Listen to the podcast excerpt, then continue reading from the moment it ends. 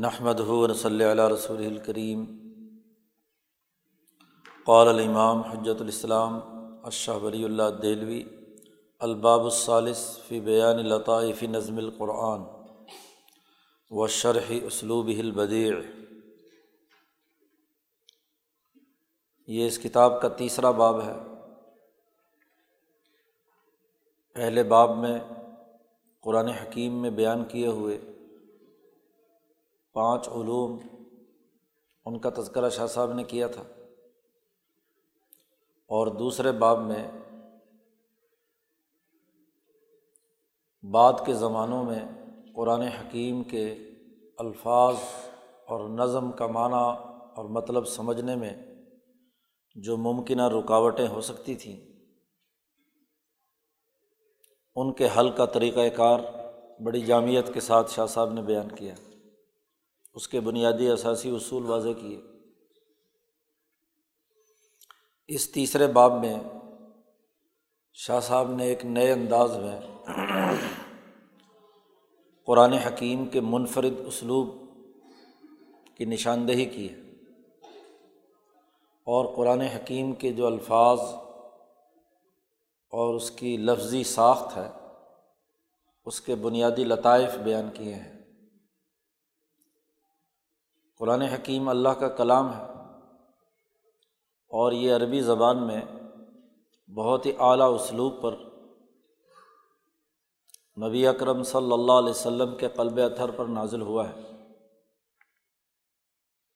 دنیا کے تمام کتابیں اور تحریرات یا اشعار پر مشتمل ہیں یا نثر پر۔ ہر زبان میں نثری ادب ہوتا ہے۔ یا نظم اور شعری ادب ہوتا ہے۔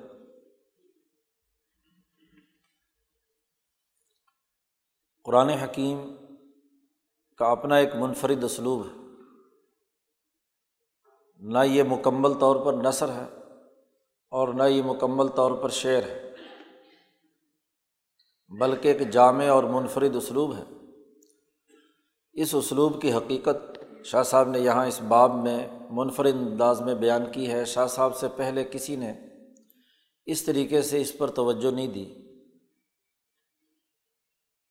علم المعانی اور علم البدی کے جو ماہرین ہیں، انہوں نے اپنے اپنے انداز میں قرآن حکیم کے اس اسلوب پر گفتگو کی ہے۔ لیکن شاہ صاحب نے ایک نیا انداز اپنایا ہے۔ اس باب میں چار فصلیں ہیں۔ پہلی فصل میں قرآن حکیم کی ترتیب کیا ہے؟ کیسے مرتب ہوا؟ اور اس کی بنیادی ساخت کیا ہے؟ اسے اور پھر صورتوں کا بنیادی اسلوب کیا رہا ہے؟ تو قرآن حکیم کی ترتیب و تدوین اور قرآن حکیم کی صورتوں کا بنیادی اسلوب شاہ صاحب نے بیان کیا ہے۔ الفصل الاول فی ترتیب القرآن الکریم، اسلوب الصور فی ہی سب سے پہلے تو شاہ صاحب نے یہ بات واضح کی ہے کہ قرآن حکیم دیگر عام کتابوں کی طرح ابواب وغیرہ پر مشتمل نہیں ہے۔ لم یجعل القرآن و مبوباً مفصلاً علی من حج المتون۔ دنیا میں جیسے متن یا دستوری اور قوانی آئینی تحریرات ہوتی ہیں ابواب اور فصول پر مشتمل۔ قرآن حکیم ایسے نہیں ہے قرآن حکیم میں ایسا نہیں ہے کہ ہر ایک مطلب یا مسئلہ الگ سے ایک باب میں آپ کو معلوم ہو جائے، اس کے لیے کوئی باب قائم کیا گیا ہو یا کوئی فصل قائم کی گئی ہو۔ بلکہ قرآن حکیم کے حوالے سے شاہ صاحب نے یہ بات واضح کی ہے کہ قرآن حکیم کو ایسا سمجھنا چاہیے جیسے مکتوبات کا مجموعہ ہو۔ جیسے بہت سے مکتوبات ایک جگہ جمع کر دیا گیا اور اس کو ایک مثال سے سمجھایا کہ جیسے کسی حکومت میں حکمران اپنی عوام کی رہنمائی اور ہدایت کے لیے آرڈیننس جاری کرتے ہیں۔ فرامین جاری کرتے ہیں۔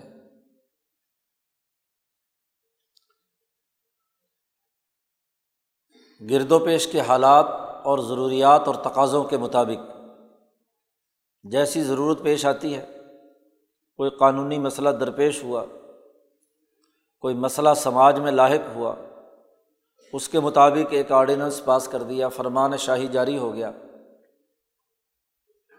یا قانون ساز ادارے کی طرف سے ایک نوٹیفیکیشن ہو گیا کہ یہ یہ بنیادی احکامات اور ضوابط ہیں۔ تو جیسے حالات کے تقاضے بنتے جاتے ہیں، حکمران جیسے قوانین اور ضابطوں کا ایک فرمان جاری کرتے ہیں۔ بالکل بے آئینی ہی ایسے ہی اللہ تبارک و تعالیٰ نے انسانیت کے نام یہ خطوط لکھے ہیں۔ قرآن حکیم بھی اسی طرح ایسے خطوط پر مشتمل ہے، مکتوبات پر مشتمل ہے۔ یا شہنشاہ مالک الملک نے فرامین شاہی جاری کیے ہیں انسانیت کے نام۔ تو جیسے حکمران ضروریات کے مطابق ایک فرمان جاری کرتے ہیں، اس کے بعد کچھ عرصے بعد کچھ ضرورت پیش آئی تو ایک دوسرا فرمان یا دوسرا آرڈیننس جاری ہو جاتا ہے۔ اس طرح بہت سے فرامین جمع ہو جاتے ہیں۔ اور کوئی آدمی کسی حکمران کے یا کسی دور کے تمام قوانین کو ایک کتاب کے اندر مرتب کر دے کہ یہ مجموعہ قوانین ہے اس ملک اور ریاست کا۔ اسی طرح نبی اکرم صلی اللہ علیہ وسلم پر قرآن حکیم ان فرامین کی صورت میں نازل ہوا ہے۔ اللہ تبارک و تعالیٰ جو پوری کائنات میں مطلقاً بادشاہت اور حکمرانی رکھتے ہیں۔ انہوں نے نبی اکرم صلی اللہ علیہ وسلم کو اپنے بندوں کی ہدایت کے لیے فرامین جاری کیے اور ہر فرمان ایک صورت ہے۔ یہ صورتیں فرامین شاہی ہے ہر صورت ایک مکتوب ہے۔ اللہ کا خط ہے بندوں کے نام۔ اللہ کو چونکہ یہ مخلوق محبوب ہے، اس لیے انسانیت کو دنیا اور آخرت میں کامیاب بنانا اللہ تبارک و تعالیٰ کا مقصد ہے کہ انسانی نفوس مہذب ہو جائیں ترقی کریں ان کے درمیان سے ظلم و ستم کا نظام ختم ہو۔ یہ عدل و انصاف کے مطابق اپنی سوسائٹی کی ترقی کے لیے کام کریں تو ان تمام امور کو سر انجام دینے کے لیے اللہ تبارک و تعالیٰ نے یہ فرامین شاہی انسانیت کے نام جاری کیے ہیں۔ جیسے جیسے ضرورت پیش آتی رہی، ویسے ویسے ایک مستقل صورت نبی کرم صلی اللہ علیہ وسلم پر نازل ہوئی۔ اس کی کچھ آیات ایک وقت میں نازل ہوتی ہیں، دوسری کسی اور وقت میں دوسری آیات نازل ہوتی ہیں، لیکن ایک صورت مرتب شکل میں وہ جیسے جیسے حالات و واقعات پیش آتے گئے، ویسے ویسے وہ صورت مکمل ہوتی چلی گئی۔ اس لیے یہ مجموعہ سور ہے۔ صورت فاتحہ سے لے کر اناس تک یہ تمام صورتیں اللہ کے فرامین ہیں انسانوں کے نام۔ پھر یہ بات بھی طے شدہ ہے کہ نبی اکرم صلی اللہ علیہ وسلم کے زمانے میں یہ صورتیں مکمل طور پر اپنی پوری ترتیب کے ساتھ محفوظ رہی ہیں۔ وقت کانت کلو صورت فیاحدن نبی صلی اللہ علیہ وسلم محفوظہ مضبوطہ اعلیٰ اعلیٰ ہدتن الگ الگ ضبط کے ساتھ۔ جب بھی کوئی آیت نازل ہوتی تو کاتبین وہی کو حضور صلی اللہ علیہ وسلم فرماتے کہ اس کو فلاں صورت کی، فلاں آیت کے بعد لکھ دو۔ تو تمام آیات بکھری ہوئی نہیں تھیں۔ جیسے ہی نازل ہو رہی ہیں، ویسے ویسے حضور صلی اللہ علیہ وسلم ہر صورت میں جہاں اس کا مقام ہے، جہاں اس کی ترتیب بنتی ہے، وہاں حضور صلی اللہ علیہ وسلم نے فرما دیا کہ اس آیت کو فلاں جگہ لکھ دو۔ اس لیے صحابہ صورتوں کے حافظ تھے۔ صورت جب ایک مکمل ہو جاتی تو وہ لوگ اس کو اسی ترتیب کے مطابق یاد کرتے۔ اس کے بعد جب نبی اکرم صلی اللہ علیہ وسلم دنیا سے تشریف لے گئے، تو یہ صورتیں تو کامل اور مکمل خود حضور کی بتلائی ہوئی ہیں۔ پھر ان تمام صورتوں کو ایک مصحف میں، ایک کتاب میں مرتب کیا گیا۔ حضرت ابو بکر صدیق رضی اللہ تعالیٰ عنہ اور حضرت عمر فاروق رضی اللہ تعالیٰ عنہما کے زمانے میں۔ حضرت عمر کے زمانے میں اس کی ترتیب مکمل ہوئی۔ ابو بکر صدیق رضی اللہ تعالیٰ عنہ کے زمانے سے اس کی ترتیب شروع ہوئی۔ تو یہ کام مکمل ہوا اس زمانے میں۔ یہ نہیں کہ ترتیب حضرت عمر نے اپنی طرف سے کوئی دی۔ صورتیں تو موجود تھیں اور ہر صورت طے شدہ تھی کہ کون سی صورت۔ اور پھر ان صورتوں کی ترتیب بھی بعض صحابہ کے علم میں تھی۔ تو جو جو کمیٹی بنائی تھی عمر فاروق رضی اللہ تعالیٰ عنہ نے جی بڑے بڑے جلیل القدر زید ابن ثابت ہیں ابئی ابن کعب ہیں، وغیرہ وغیرہ۔ تو ان حضرات نے اس طرح قرآن حکیم کو ایک پوری ترتیب کے ساتھ صورتوں کو ترتیب دیا ہے۔ آیات کی ترتیب پہلے سے صورتوں میں حضور کے زمانے سے طے شدہ تھی۔ تو اس مجموعے کو مصحف کہا گیا، کتاب کہا گیا۔ تو یہ فرامین شاہی ہیں، شہنشاہ مطلق نے اس کائنات کا انسانی نظام چلانے کے لیے اپنی طرف سے جسے رسول بنا کر بھیجا، جسے اتھارٹی دی نبی اکرم صلی اللہ علیہ وسلم، ان پر وہ فرامین شاہی ملائے اعلیٰ سے علمی طور پر نازل ہوئے، مرتب شدہ۔ وہ احکامات جاری ہوئے اور پھر ان احکامات کو خلفۂ راشدین کے زمانے میں ایک کتابی شکل میں مرتب اور مدون کر دیا گیا۔ یہ اس کی فطری ترتیب ہے۔ اس میں ابواب اور فصول کا معاملہ نہیں ہے، بلکہ صورتوں کی ترتیب ہے اور ہر صورت ایک مکمل مکتوب ہے۔ تو قرآن حکیم مجموعہ ہے صورتوں کا۔ اور پھر صورتوں کی ترتیب کیا ہے؟ اس پر آگے شاہ صاحب بیان کرتے ہیں کہ اس صورتوں کی بھی ایک تقسیم صحابہ رضوان اللہ علیہ مجمعین کے یہاں تھی۔ وقت کانت سور و مقصومت العند صحابہ رضی اللہ عنہ اربا اقسام۔ چار قسمیں صورتوں کی بنائی گئی تھیں۔ اور اسی ترتیب سے ہی تقریباً قرآن حکیم کو مرتب اور مدون کیا گیا ہے۔ پہلی قسم سات بڑی لمبی صورتوں کی۔ اسب و طول جو لمبی صورتیں ہیں۔ تو یہ لمبی صورتوں پر مشتمل اور پہلے دس پارے جو آج اب آپ دورہ تفسیر میں یہاں پڑھ رہے ہیں، یہی سات صورتیں ہیں۔ البقرہ ہے عال عمران ہے ہاں جی النساء ہے، المائدہ ہے آراف اور انعام ہے۔ اور انفال ہے، اور انفال اور توبہ چونکہ ایک ہی ہے، مضمون ایک ہی چل رہا ہے، درمیان میں بسم اللہ نہیں ہے۔ تو یہ سات صورتیں بنتی ہیں۔ یہ سات صورتیں ان کو لمبی صورتیں کہا جاتا ہے، یہ اطول الصور۔ دوسری قسم وہ ہیں جو میون ہیں۔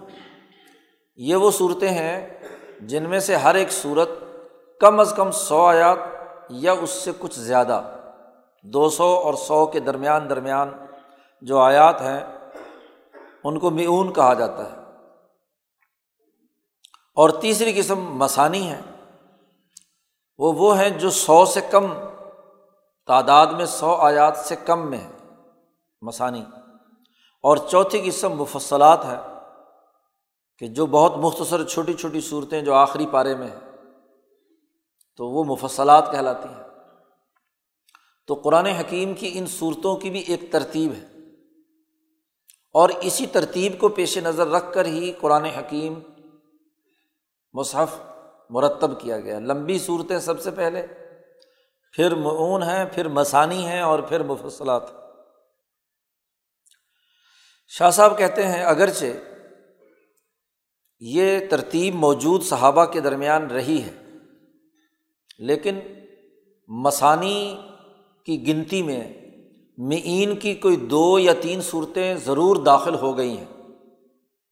اس کی وجہ یہ ہے کہ اس کے مضامین کا سیاق و سباق جو ہے وہ معین کے ساتھ لگتا ہے۔ جی سو سے اوپر والی سو، اگرچہ تعداد میں سو سے کم ہیں لیکن چونکہ وہ سیاق و سباق مضمون کا وہ ایک ہی ہے۔ اسی طریقے سے باقی اقسام میں بھی کچھ تصرفات آپ کو نظر آئیں گے کہ سیاق و سباق یا مضامین کی ترتیب کی وجہ سے ہاں جی یہ صورتیں تھوڑا سا اپنی جو مروجہ ترتیب ہے اس سے آگے پیچھے ہوئی ہیں، لیکن مقصد ان مضامین کی ایک خاص ترتیب کا ہے۔ اور مولانا سندھی رحمۃ اللہ علیہ نے اس ترتیب کو بھی واضح طور پر متعین کیا ہے کہ پہلی یہ سات صورتیں جو دس پارے ہیں، ان میں ایک ترتیب کے ساتھ قرآن حکیم نے اپنا کامل اور مکمل پروگرام واضح کر دیا۔ صورت بقرہ کے بارے میں حضرت سندھی نے کہا کہ یہ خلافت قبرا یعنی بین الاقوامی سطح کے نظام کے قائم کرنے کے بنیادی اثاثی امور بیان کرتی ہے۔ اور اس میں یہودیوں کی جو بد اخلاقیاں یا ان کے غلط افکار و خیالات تھے، ان کی زیادہ تر تردید کر کے بین الاقوامی نظام کے تناظر میں قرآن حکیم کی تعلیمات واضح کی گئی ہیں۔ اعلی عمران میں عیسائیوں کے جو تصورات و تخیلات یا غلط عقائد تھے، ان کا رد کرتے ہوئے انہیں بنیادی اثاثی امور کی مزید تکمیل کی گئی۔ صورت النساء المائدہ میں عربوں کے اندر مشرقین کے اندر جتنی خرابیاں تھیں، ان کا قرآن حکیم نے جواب دیا ہے اور ان کے شکوک و شبہات کو دور کر کے اپنا علم الاحکام ثابت کیا ہے۔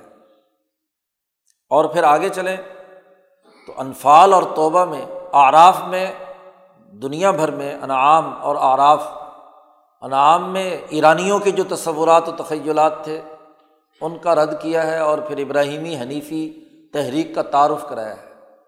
اور آراف میں بقیہ اقوام عالم، ہندو اور بدھ مذہب، ان کے تصورات و تخیلات کا رد کر کے اپنے احکامات ثابت کیے ہیں۔ صورت انفال اور توبہ میں جو ساتویں صورت ہے، اس میں قرآن حکیم نے دین کے غلبے کا جو انقلابی پروگرام جہاد اور کتال کی صورت میں ہے اس میں جو نظم و ضبط اور ڈسپلن جماعت کے داخلی نظام اور اس کے عسکری نظام میں ہونی چاہیے، اس کے اصول و قوانین انفال اور توبہ میں بیان کیے ہیں۔ تو پہلی سات صورتوں میں قرآن حکیم نے اپنا علم الاحکام ایک خاص ترتیب کے ساتھ دنیا بھر کی اقوام کے مسائل کو سامنے رکھتے ہوئے بیان کر دیا۔ پھر مکی صورتیں شروع ہوتی ہیں، لوامیر، اور ان میں ایک ترتیب کے ساتھ قرآن حکیم نے اس کی وضاحت کی ہے۔ تو اس طرح پورا قرآن حکیم اگر اس کا خلاصہ ہمارے سامنے آئے تو ایک سیاق و سباق اور ترتیب کے ساتھ، نظم کے ساتھ قرآن حکیم نے اپنا علم الاحکام ثابت کیا ہے اور اس علم الاحکام کی تائید کے لیے جہاں جہاں علم مقاصمہ کی ضرورت پیش آئی، جہاں جہاں تذکیرات ثلاثہ کی ضرورت پیش آئی، وہ مضامین قرآن حکیم نے ان صورتوں میں بیان کیے ہیں۔ یہ مرتب شدہ قرآن حکیم حضرت عمر فاروق اور حضرت ابو بکر صدیق کے زمانے میں مکمل ہوتا ہے۔ اس کے بعد جب حضرت عثمان رضی اللہ تعالیٰ عنہ کا زمانہ آتا ہے تو شاہ صاحب کہتے ہیں کہ حضرت عثمان رضی اللہ تعالیٰ عنہ نے اس مصحف کے بہت سے نسخے تیار کیے اور جتنے گورنری کے صوبائی صدر مقام تھے ان تک وہ تمام نسخے بھجوائے اور تاکہ مسلمان اس سے استفادہ کریں۔ اور کسی اور ترتیب کو پیش نظر نہ رکھیں۔ اگرچہ بعض صحابہ کی اپنی اپنی ترتیب رہی حضور کے زمانے میں، لیکن وہ ترتیب سب کی سب منسوخ ہو گئی جب یہ ترتیب متعین ہو کر جماعت کے اجتماعی فیصلے سے سامنے آ گئی کہ یہ ترتیب قرآن ہے، اس کو سامنے رکھا جائے گا۔ حضرت عبداللہ بن مسعود کی اگر کوئی اور ترتیب تھی یا کسی اور صحابی کی اور ترتیب تھی اس کی تفصیلات علامہ سیوتی نے اتقان میں بیان کی ہیں۔ تو وہ ترتیبیں سب ختم ہو گئیں اور یہ ترتیب جو جماعت کی اجتماعیت سے حضور صلی اللہ علیہ وسلم کی منشا اور ایما کے مطابق مرتب کر دی گئی، تو پھر پورے آفاق میں، پورے عالم میں یہ ترتیب جاری ہو گئی۔ شاہ صاحب کہتے ہیں، اب صورتوں کی طرف آئیے۔ یہ تو قرآن حکیم کی ترتیب ہو گئی۔ کہ قرآن حکیم جو مرتب شدہ ہے، یہ فرامین شاہی ہیں۔ اللہ تبارک و تعالیٰ کے مکتوبات ہیں، جن کو ایک جگہ پر ایک خاص ترتیب کے ساتھ جمع کر دیا گیا۔ پھر ہر صورت کا اپنا ایک اسلوب ہے۔ تو شاہ صاحب یہ کہتے ہیں کہ یہ جو صورتوں کا اسلوب ہے، یہ بھی بےآینی ہی ایسے ہی ہے جیسے بادشاہوں کے فرامین جب جاری ہوتے ہیں۔ اس کے ساتھ ایک مکمل مناسبت رکھتا ہے۔ جیسے دنیا میں حکمران، سیاسی نظام میں حکمران آرڈیننس یا قوانین جاری کرتے ہیں، اس کا جو انداز ہوتا ہے، اسی انداز کے مطابق قرآن حکیم کی یہ صورتوں کی بھی داخلی ترتیب ہے۔ شاہ صاحب کہتے ہیں، ہر صورت کی ابتدا اور ہر صورت کا اختتام۔ میں اس بات کی پوری رعایت رکھی گئی ہے جیسے فرامین شاہی میں قوانین جو کسی مملکت میں جاری کیے جاتے ہیں، جو ترتیب وہاں پیش نظر رکھی جاتی ہے۔ شاہ صاحب کہتے ہیں، جیسے یہ فرامین جب جاری ہوتے ہیں، ذرا ان کا تحلیل و تجزیہ کرو۔ سیاسی نقطۂ نظر سے ان قوانین کا قانونی طور پر جائزہ لو۔ تو یہ جب قوانین جاری ہوتے ہیں، فرامین شاہی، تو جیسے وہ بسا اوقات بسم اللہ الرحمٰن الرحیم یا الحمد للہ سے اس کی ابتدا ہوتی ہے۔ اور بعض خطوط فوری اور ارجنٹ جاری ہوتے ہیں، تو وہاں شروع کیا جاتا ہے، عنوان دیا جاتا ہے کہ یہ فرمان جاری کیا جا رہا ہے یا یہ ترمیم جاری کی جا رہی ہے، یہ قانون جاری کیا جا رہا ہے۔ اس کا مقصد یہ ہے، عنوان بیان کیا جاتا ہے۔ بعضہ بے بیان غرض املائی املا کا مقصد کیا؟ کیوں یہ قانون جاری کرنے کی ضرورت پیش آئی؟ بعض خطوط اور فرمان اس طرح سے جاری کیے جاتے ہیں کہ بھیجنے والا کون ہے اور جس کی طرف بھیجا جا رہا ہے وہ کون ہے؟ اس کا تعارف کرایا جاتا ہے۔ بعض خطوط اور فرمان ایسے ہوتے ہیں جو چھوٹے سے کسی ضابطے اور قانون کے طور پر رقع و شقہ بغیر عنوان کوئی عنوان نہیں ہوتا، ارجنٹ قانون جاری ہوتا ہے۔ کوئی ابتدا، کوئی تمہید نہیں ہوتی، بس ایک رکے کے طور پر فرمان جاری ہو گیا۔ ہاں جی آج کل تو بڑا آسان ہو گیا۔ یہ ٹویٹر کے اوپر ٹویٹ کر دو۔ تو آگے پیچھے کچھ نہیں ہے۔ تمہید ہے، صدر صاحب، صدر امریکہ یا صدر پاکستان وزیر اعظم پاکستان نے رکا جاری کر دیا۔ پھر بعض اس میں خطوط یا قوانین کا ضابطہ جو ترمیم جاری کی جا رہی ہے وہ بہت لمبی ہوتی ہے اور بعض مختصر ہوتی ہیں۔ شاہ صاحب کہتے ہیں کہ اگر سیاسی نظام اور سیاسی قوانین کا اگر فہم موجود ہو تو پھر قرآن حکیم پر بھی غور و فکر کرنا آسان ہوگا کہ قرآن حکیم میں بھی اسی طرح بعض صورتیں تو شروع ہوئیں اللہ کی تصویر و تحمید سے۔ الحمد للہ انضلاء علیہ آبد الکتاب۔ یہاں الحمد للہ سے کیا ہے؟ صورت کا آغاز کیا گیا ہے۔ کہیں سبحان سے شروع کیا تصویر سے صب اللہ مافِ سماوات و ماف العرض تو قرآن حکیم کی صورتوں کا آغاز کہیں، جنہیں مصبحات کہا جاتا ہے، وہاں سے شروع ہوا۔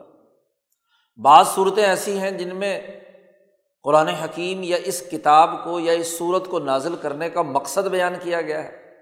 مثلاً، پہلی صورت بقرہ میں کہا گیا، ذالک الکتاب، لا رئی بفی ہی حدل المطقین تو غرض بتا دی کہ یہ کتاب کیوں نازل کی ہے اور اس کا مقصد کیا ہے؟ کیوں آئی ہے یہ؟ یا اسی طریقے سے صورت نور کا آغاز کیا صورت النزل نہا و فرض نہا و انزل نا ہاں جی وغیرہ وغیرہ۔ قرآن حکیم نے آغاز ہی کہ یہ صورت ہم نے نازل کی ہے اور ہم نے فرض کی ہے۔ اس میں یہ یہ قوانین اور ضابطے ہیں۔ یہ قسم صورتوں کی وہ ہے کہ جو مشابے ہے اس تحریرات کے، کہ جس میں عام طور پر جب دو افراد کے درمیان کوئی معاہدہ ہوتا ہے تو وہاں کہا جاتا ہے حاضہ ما صالح علینہ فلان و فلان یا حاضہ ما اوسا بھی فلان یہ جیسے خود نبی کرم صلی اللہ علیہ وسلم جب صلاح حدیبیہ کا معاہدہ لکھا جو حدیث کی کتابوں میں ہے کہ حاضہ ما قاضا علیہ محمد صلی اللہ علیہ وسلم، تو اسی طریقے سے یہ صورت النزل نہا و فرض نہا و ہاں جی فیحا آیات بینات، قرآن حکیم نے اس کو بھی اسی انداز میں بیان کیا ہے۔ بعض صورتوں کا آغاز ہوا ہے کہ بھیجنے والا کون ہے اور کس کی طرف بھیجا جا رہا ہے۔ جیسے قرآن حکیم نے کہا، تنزیل الکتاب من اللہ العزیز الحکیم۔ یہ کتاب نازل کی ہے، اللہ تبارک و تعالیٰ نے جو العزیز اور الحکیم۔ یا دوسری صورت کا آغاز کیا ہے، کتاب الحکمت آیات ہو سم فصلت ملت الحکیم الخبیر تو یہ صورت کا انداز اس میں بتلایا گیا کہ کس کی طرف سے اللہ کی طرف سے یہ آیات ہیں، محکم آیات ہیں، اور پھر ان کی تفصیل بھی اللہ تبارک و تعالیٰ نے حکیم خبیر نے بیان کی ہے۔ یہ ایسے ہی ہے جیسے کہ حکمران جب خطوط جاری کرتے ہیں، کوئی نوٹیفیکیشن جاری کرتے ہیں، یا خلافت عثمانیہ کے زمانے میں خلافت کی طرف سے کوئی حکم جاری ہوتا تھا، تو کہا جاتا تھا صدر الحکم من الباب العلی باب علی کہا جاتا تھا، ترکی کے جو خلیفہ کا صدر دفتر تھا اس کے لیے۔ یا وہ تحریر لکھتے تھے حاضہ اعلام من حضرت الخلافہ الا سکان البلد الفلانی بے ان فلاں فلاں فلاں فلاں۔ کہ یہ حضرت الخلافہ کی طرف سے یہ اعلان جاری کیا جاتا ہے فلاں شہر کے رہنے والے لوگوں کے نام۔ یہ رس خود نبی اکرم صلی اللہ علیہ وسلم نے ہرقل کے نام جو خط لکھا ہے تو اس میں الفاظ فرمائے مم محمد رسول اللہ الا ہرقل عظیم الروم۔ تو جیسے حضور نے یہ خط کا آغاز کہ کس کی طرف سے یہ خط ہے، یا قرآن میں سلیمان کا خط ہے انّا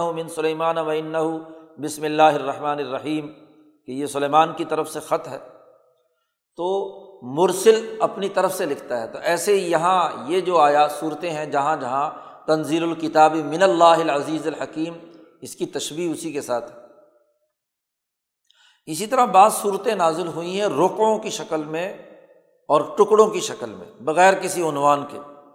بس آغاز ہو گیا، اذا جا عقل منافقون تو شروع سے ہی نہ کوئی تمہید، نہ کوئی لینا، سیدھے سے ہی بات شروع کر دی، اذا جا عقل منافقون قال نشد النقل رسول اللہ۔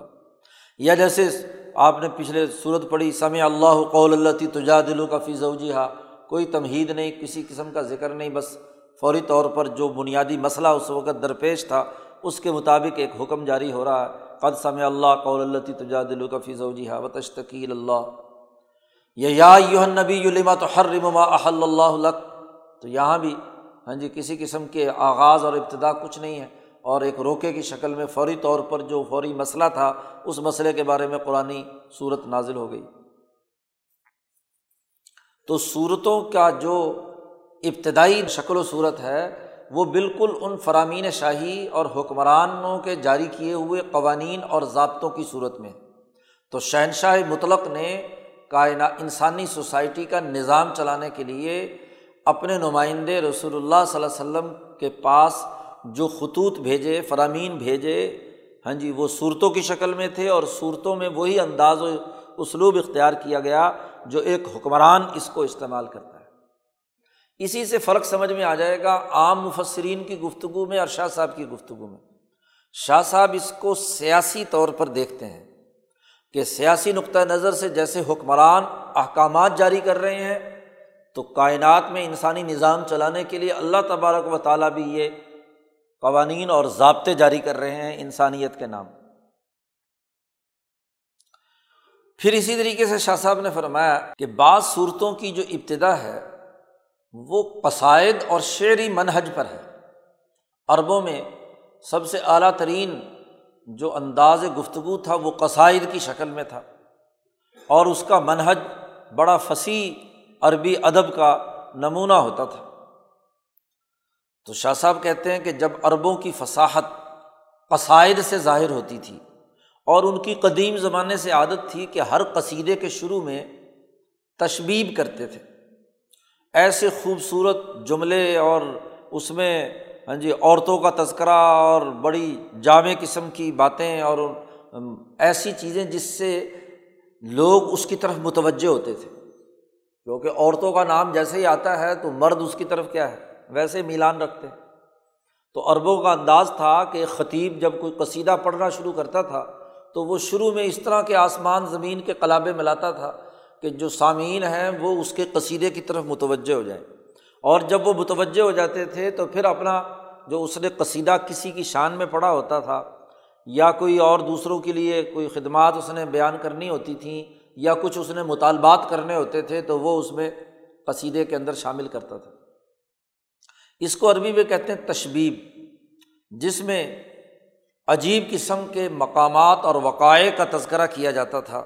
اور اگر مرثیہ پڑھ رہے ہیں تو اس میں بھی اسی طرح کے کچھ جملے شروع میں لے آتے تھے۔ تو اللہ تبارک و تعالیٰ نے بھی قرآن حکیم کی بعض صورتوں میں یہ اسلوب اختیار کیا ہے۔ جی یہ اسلوب اختیار کیا ہے اور مونس مونس سیغے استعمال کیے ہیں۔ اگرچہ وہ جماعتوں کے لیے ہیں، فرشتوں کے لیے ہیں یا ہواؤں کے لیے ہیں، جو بھی اس کو کہہ لیں یا انسانی جماعتوں کے لیے ہیں۔ مثلاً قرآن حکیم نے ایک صورت کا آغاز کیا ہے وہ صوفات صفن فضاجرات زجرن فتالیات ذکرن وغیرہ وغیرہ۔ یہاں قسم اٹھائی ہے اور ان جماعتوں کا تذکرہ کیا ہے۔ یہ وہی بالکل انداز ہے جو عرب قصیدہ گو، وہ شروع میں کیا ہے، کچھ انداز اختیار کرتے تھے، بڑے بدی قسم کے جملے استعمال میں لاتے تھے۔ یہ جیسے دوسری صورت میں وزاریات ضرون فلحاملات وکرن فلجاریات یسرن فل مقصمات امرن وغیرہ وغیرہ۔ یا اسی طریقے سے صورت قورت کے اندر عزت شمس قورت ویز النجوم القادرت ویز الجبال السیرت ویز العشار عطلت ویز الوحوش حشرت ویز البہار سجرت ویز النفوس ظویجت یہ پوری صورت کا تقریباً پہلا حصہ جو ہے، وہ اسی طرح کے فصیح و بلیغ جملوں پر مشتمل ہے۔ اور اس کی اثر آفرینی ضرور عربوں کو اپنی طرف کھینچتی ہے۔ تو قرآن حکیم نے بعض صورتوں کا آغاز اس طریقے سے کیا۔ تو یہ تو صورتوں کے آغاز کا وہی انداز و اسلوب ہے جو حکمرانوں کا رہا ہے یا اعلیٰ درجے کے علمی شاعروں کا رہا ہے جو قصائد کی صورت میں چیزوں کو بیان کرتے ہیں۔ تو سیاست بھی ہے اور علم بھی ہے۔ دونوں چیزوں کو سامنے رکھ کر صورتوں کا آغاز کیا گیا۔ اسی طریقے سے شاہ صاحب یہ کہتے ہیں کہ ان صورتوں کا اختتام بھی اسی انداز و اسلوب میں ہوا ہے جیسے حکمران کرتے ہیں۔ جو سیاسی خطوط جاری ہوتے ہیں، تو آخری جو جملے ہوتے ہیں، ہر خط کے یا ہر فرمان شاہی کے، وہ بڑی جامع، نپے تلے قانونی کلمے ہوتے ہیں۔ اہم ترین وصیتیں اور احکامات دیے جاتے ہیں کہ اس بات کی پابندی کرو، یہ کرو، وہ کرو، پوری جامعت کے ساتھ۔ اور مکمل طور پر تاکید کی جاتی ہے کہ جو احکامات دیے گئے ہیں، اس خط کے اندر جو قوانین جاری کیے گئے ہیں، سب لوگ اس کو مضبوطی سے پکڑے رکھیں۔ اور اگر نہیں پکڑیں گے تو یہ سزا ہوگی، وغیرہ وغیرہ۔ تو بالکل اسی طریقے سے شاہ صاحب کہتے ہیں کہ اللہ تبارک و تعالیٰ نے بھی صورتوں کے جتنے بھی اواخر ہیں، ہر صورت کا آخری رقوع کا مطالعہ کریں۔ تو آپ کو پتہ چلے گا کہ وہ بڑے نپے تلے جملے ہیں جوام الکلم۔ ایسا جامع جملہ مولانا سندھی نے جام الکلم کی تشریح کی ہے کہ کلمہ جامعہ وہ ہے جس میں تمام ارتفاقات اور تمام اخلاق اخلاق اربا ان سے متعلق جتنے بھی پہلو ہیں وہ اس جملے کے مفہوم کلی میں داخل ہوں۔ وہ کلمہ جامعہ ہے۔ جس میں شریعت، طریقت اور سیاست کے متعلق تمام امور جمع کر دیے گئے ہوں، ایک آفاقی جملہ ہو، قاعدہ اور کلیہ ہو، جس کے تحت سینکڑوں جزیات آ سکتی ہوں، وہ کلمہ جامعہ کہلاتا ہے۔ تو صورتوں کے آخر میں کلمہ جامعات لے کر آئے ہیں۔ ایسے ہی وہ منابع الحکم، حکمت کے سر چشمے ان جملوں سے پھوٹ رہے ہوتے ہیں۔ اور بہت زیادہ تاکید کی جاتی ہے کہ جو حکم اس صورت مبارکہ میں دیا گیا ہے، اس کو ہر حال میں اس کی پابندی کی جائے اور جو نہیں مانیں گے، ان کے لیے سزا بھی بیان کی جاتی ہے صورتوں کے آخر میں عام طور پر۔ تو صورتوں کی ابتدا اور صورتوں کی انتہا، ان کا خاتمہ، وہ دراصل اس صورت کے بنیادی مضامین کا وہی انداز و اسلوب ہوتا ہے جو حکمرانوں کا رہا ہے یا سیاسی نظام میں ضروری ہوتا ہے۔ اسی لیے مولانا سندھی نے اس سے یہ بات اخذ کی ہے کہ ہر صورت جو ایک مکتوب ہے، اس کا ایک موضوع ہے۔ اور اس کا موضوع معلوم کرنے کا طریقہ یہ ہے کہ اس صورت کا پہلا حصہ اور اس کا آخری حصہ آپ دونوں پر غور و فکر کریں تو جس بات سے آغاز کیا ہوتا ہے، تقریباً اسی بات سے جا کر اس سے ملتی جلتی کسی حکم کے ساتھ اس کا اختتام کیا جا رہا ہوتا ہے۔ تو دونوں پر غور کرو گے تو صورت کا مکمل موضوع سمجھ میں آ جائے گا۔ اب شروع میں کہا گیا حدل المطقین ذالک الکتاب لارئی وفی حدل المطقین اور یہاں سے لے جا کر علائے کہم المفلحون تک کامیابی کے بنیادی اثاثی اصول بیان کیے گئے۔ اور اسی صورت البقرہ کے اختتام پر آخری رقوم اللہ مافِ سماوات وماف العرض سے لے کر آخر تک غور کرو۔ اور آخری جملہ کہا گیا فن سرنا القوم الکافرین کافروں پر غلبے کا، اور پہلے صورتوں میں کہا گیا الائی کا حم المفلحون، ان کی کامیابی اور بقا کا۔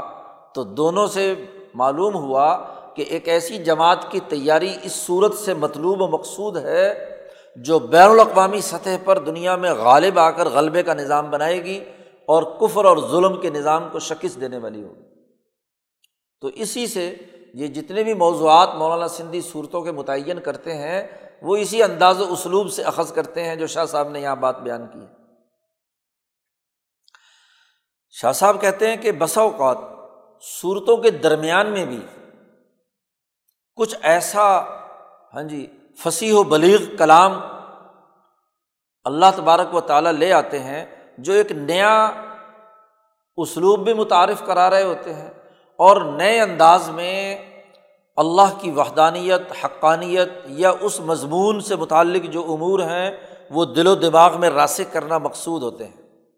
شاہ صاحب کہتے ہیں قدی اطافی اسنا صوری بالکلام البلیغ العظیم الفائدہ البدی الاسلوب بہت عمدہ قسم کا، نئے انداز کا، منفرد انداز کا کہ جملے بھی درمیان میں لے آتے ہیں۔ شروع میں تو روٹین کے مطابق صورت شروع ہو رہی ہے اور اختتام بھی۔ ہاں جی اس کے مطابق ہو رہا ہے، لیکن درمیان میں کہیں اس طرح کی جملے لے آتے ہیں، جس کے اندر اللہ کی حمد و ثناء ہوتی ہے، اس کی تصویر ہوتی ہے، یا اللہ کی نعمتوں کا اور اس کا شکر ادا کرنے کے حوالے سے کسی قسم کا تذکرہ، اعلیٰ اللہ کا تذکرہ ہوتا ہے۔ کما بدا بیان الطباین بین معرفت الخالق و المخلوق خالق و مخلوق کے مرتبے کے درمیان جو فرق اور امتیاز ہے اس کو بیان کرنے کے لیے درمیان صورت میں قرآن نے کہا کل الحمد للہ الزی ہاں جی اللہ کے لیے ساری تعریفیں ہیں اور آگے سلام العلیٰ عباد الزی نصطفیٰ اللہ خیر العما یشرکون۔ اور اس کے بعد امن خلق السماوات والارض سے چند آیتیں ایسی لائے ہیں کہ جو فصیح و بلیغ بھی ہیں اور ذات باری تعلیٰ اور مخلوق کے درمیان فرق و امتیاز پیدا کرنے میں اپنا منفرد انداز و اسلوب اختیار کیے ہوئے ہیں۔ پھر اس موضوع سے متعلق شاہ صاحب کہتے پانچ آیات لائے ہیں۔ اللہ خیر الما یشرکون کے بعد جو بڑی بلیغ ہیں اور بہت نئے اور منفرد انداز و اسلوب میں ہیں۔ جیسے یہ ایک نیا انداز ہے صورتوں کے درمیان۔ ایسے ہی شاہ صاحب کہتے ہیں، بنی اسرائیل کے ساتھ مقاصمہ کرتے ہوئے صورت بقرا کے درمیان میں ہی ہاں جی بنی اسرائیل پر گفتگو کرتے ہوئے ایک نیا انداز اختیار کیا ہے۔ کہ یا بنی اسرائیل اسکر نعمتی اللہ تی انمت علیکم۔ پہلے، سب سے پہلے جو آیا ہے، تو ایک رقوع میں اجمالی طور پر بنی اسرائیل کی خرابیاں بیان کی پھر جب اگلا رقوع شروع ہوتا ہے، تو وہاں بھی یا بنی اسرائیل اسکر نعمتی اللہ تی سے شروع ہوتا ہے۔ اور اس، یہ یہودیوں کی ساری خصلتیں اور ان کے اوپر جو اللہ پاک نے انعامات کیے ہیں، ان کا تفصیلی تذکرہ تقریباً آدھے پارے تک کرنے کے بعد، پھر آخر میں یا بنی اسرائیل اسکر نعمتی اللہ نمت علیکم آ گیا۔ تو تین تین دفعہ یہ جملہ دہرایا ہے اور اس کے درمیان میں ان کی جو بری خصلتیں، بد اخلاقیاں، ان تمام کو بڑی تفصیل کے ساتھ قرآن حکیم نے بیان کیا۔ تو آغاز بھی یا بنی اسرائیل سے کیا اور شاہ صاحب کہتے ہیں اس کا اختتام بھی اسی جملے سے کیا۔ اور اسی کلمے سے اس کا آغاز کر کے ہاں جی بتلایا۔ تو یہ انتہا اور آغاز جو ہے اس نے آ کر بتلایا، بلاغت کے اعتبار سے یہ بہت اہم ترین بات ہے علم بلاغت کے نقطۂ نظر سے۔ تو یہ قرآن حکیم کا اسنائے صورت درمیان میں ایک نیا انداز کے ساتھ ہاں جی گفتگو کرنا یہ قرآن حکیم کی ایک منفرد خصوصیت ہے۔ ایسے ہی شاہ صاحب کہتے ہیں کہ صورت عال عمران میں جب یہودیوں اور اہل کتاب سے مقاصمے کا معاملہ شروع ہوا تو وہاں قرآن حکیم نے کہا، ان دین عند اللہ الاسلام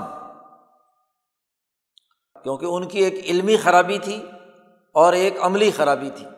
تو علمی خرابی کو بیان کرتے ہوئے کہا العلم قائم بالقست ایسے اہل علم ہونے چاہیے جو عدل و انصاف قائم کرنے والے ہوں۔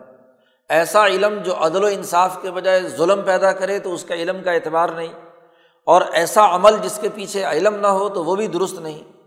تو وہاں محل نظا واضح کیا گیا کہ اصل تو انت دین عند اللہ اسلام اللہ کے یہاں سب سے بہترین اسلام کا دین ہے، جو علم بھی ہے اور عمل بھی ہے۔ اور یہ علم و عمل کا مقصد قائم بالقست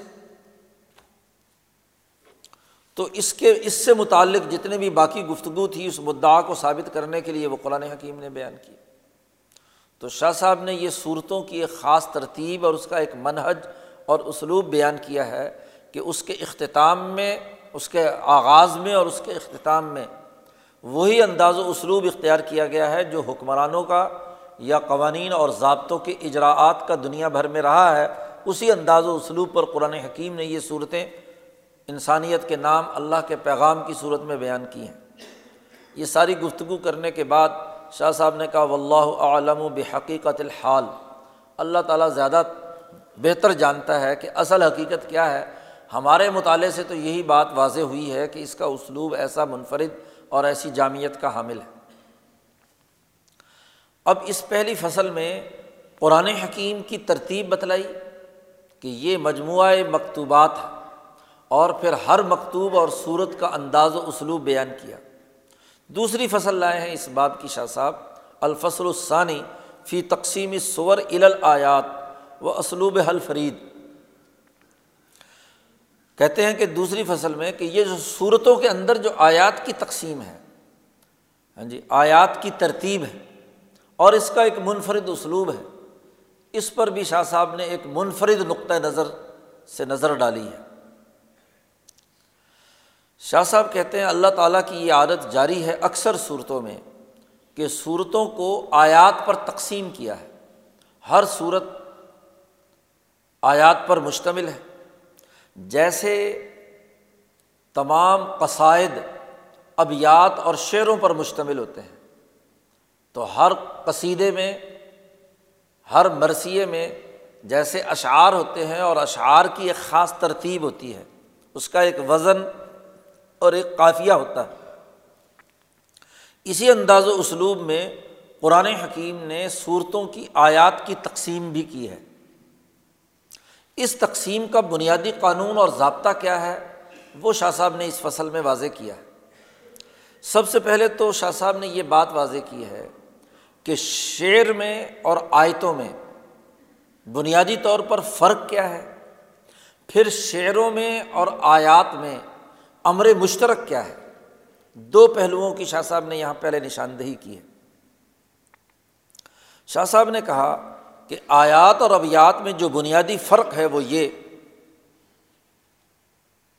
کہ یہ بات تو طے شدہ ہے کہ قرآن حکیم کی آیات ہوں، صورتیں ہوں، یا شعری مجموعے پر مشتمل قصائد ہوں، یہ سب کے سب نشائد ہیں۔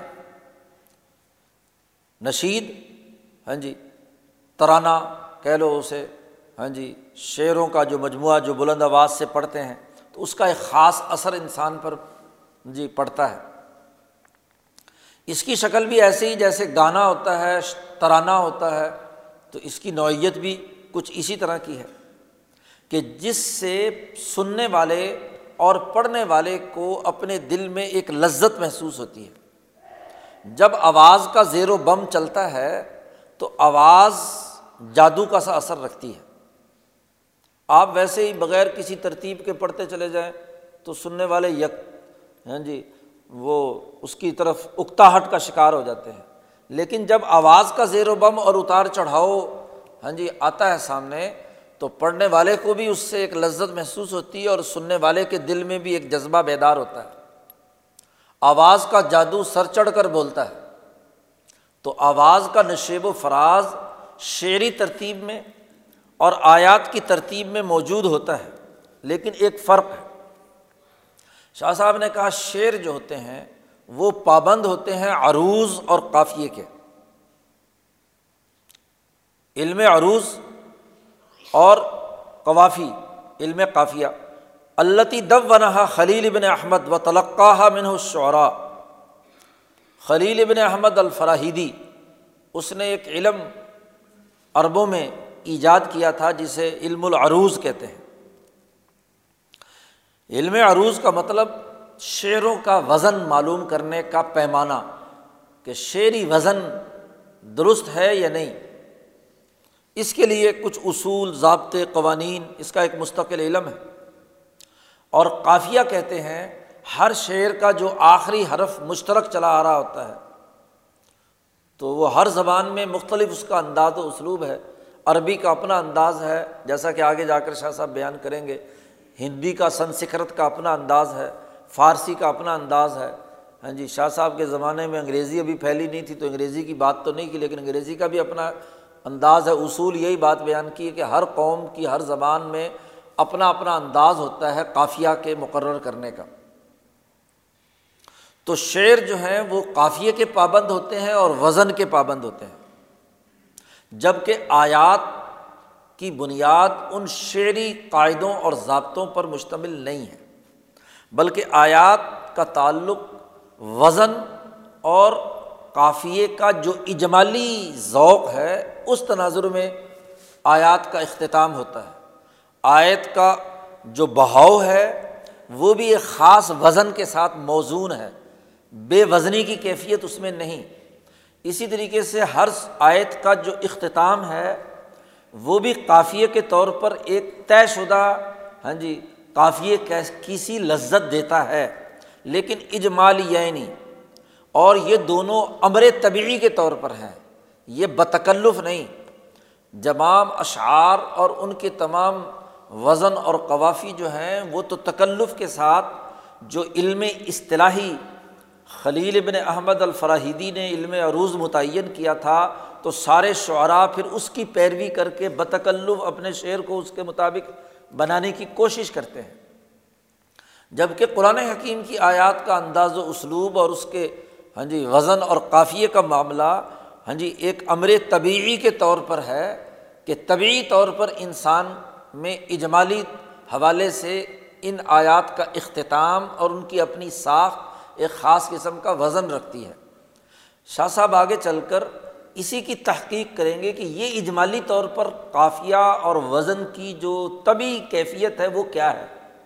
اسی کی نشاندہی آگے جا کر شاہ صاحب نے کی لا علا افاعیل العروزین و تفاعیل وہ جو انہوں نے علم عروض جو خلیل نے مرتب کیا تھا، تو اس کے لیے علم عروض میں اس نے چار بنیادی جی وزن مقرر کیے تھے۔ فعول مفاعل مفاعلت فاعلت ان کے وزن پر جو شعر ہوتے ہیں، ان کو وہ کہتا ہے درست ہے اور جو ان پر نہیں، پورے اترتے۔ اور باقی اور بھی بہرے ہیں، جس میں ان کے اندر تغیر و تبدل سے بنے، ایک مستقل علم ہے۔ تو شاہ صاحب نے کہا کہ ان کے جو قوانین ہیں، یہ صناعی ہیں اور اصطلاحی ہیں۔ اور ان کے قافیے بھی معین ہیں۔ اس کے مطابق شعر ہوگا تو اس شعر کو صحیح کہا جائے گا۔ جبکہ قرآن حکیم میں جو آیات کا وزن اور اس کا جو اختتامیہ ہے، آیت کا، اس کے اندر قافیہ اور وزن ہے، لیکن اس کا انداز الگ سے اور ایک منفرد امر طبعی کے طور پر جو انسانوں میں ہے، اس کے مطابق۔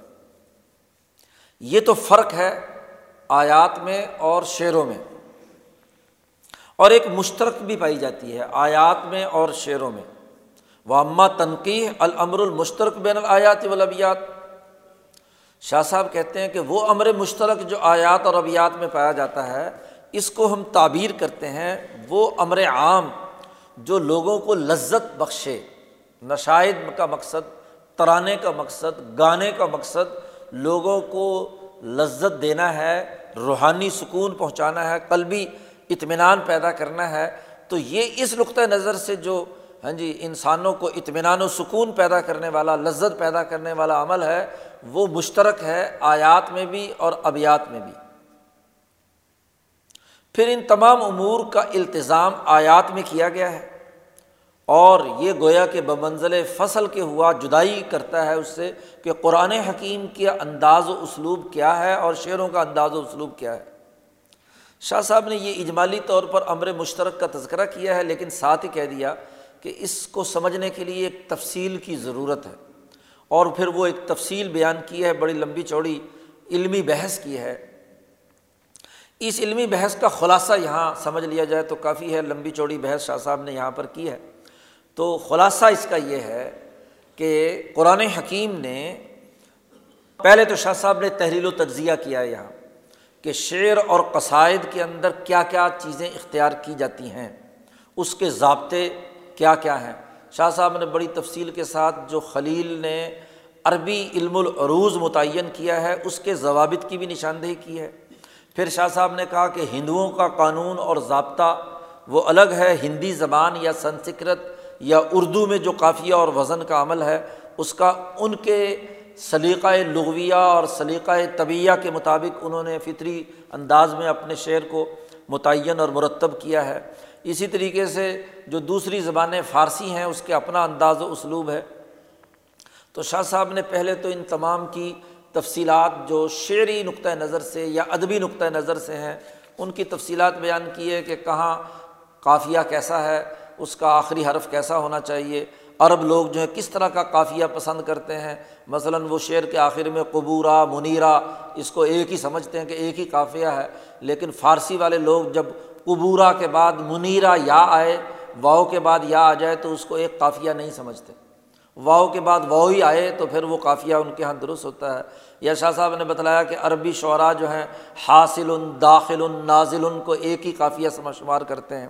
جبکہ جو فارسی شعراء ہیں، وہ اس کو پسند نہیں کرتے۔ وہ آخری سے پہلے والا حرف جو ہے، اس کو حرف روی یا حرف قافیے کے طور پر استعمال کرتے ہیں۔ اسی طریقے سے دوسرے لوگوں کے یہاں ہاں جی وہ دوسرا انداز و اسلوب ہے۔ سنسکرت پر بھی کچھ گفتگو شاہ صاحب نے یہاں پر بیان کی ہے۔ خلاصہ یہ بیان کیا ہے، شاہ صاحب نے کہ تمام دنیا بھر کے تمام شعری مجموعوں کو سامنے رکھو۔ فارسی کا انداز سامنے رکھو، عربی کا رکھو، ہندی اور سنسکرت کا رکھو، اردو کا رکھو، کسی اور زبان کا رکھو۔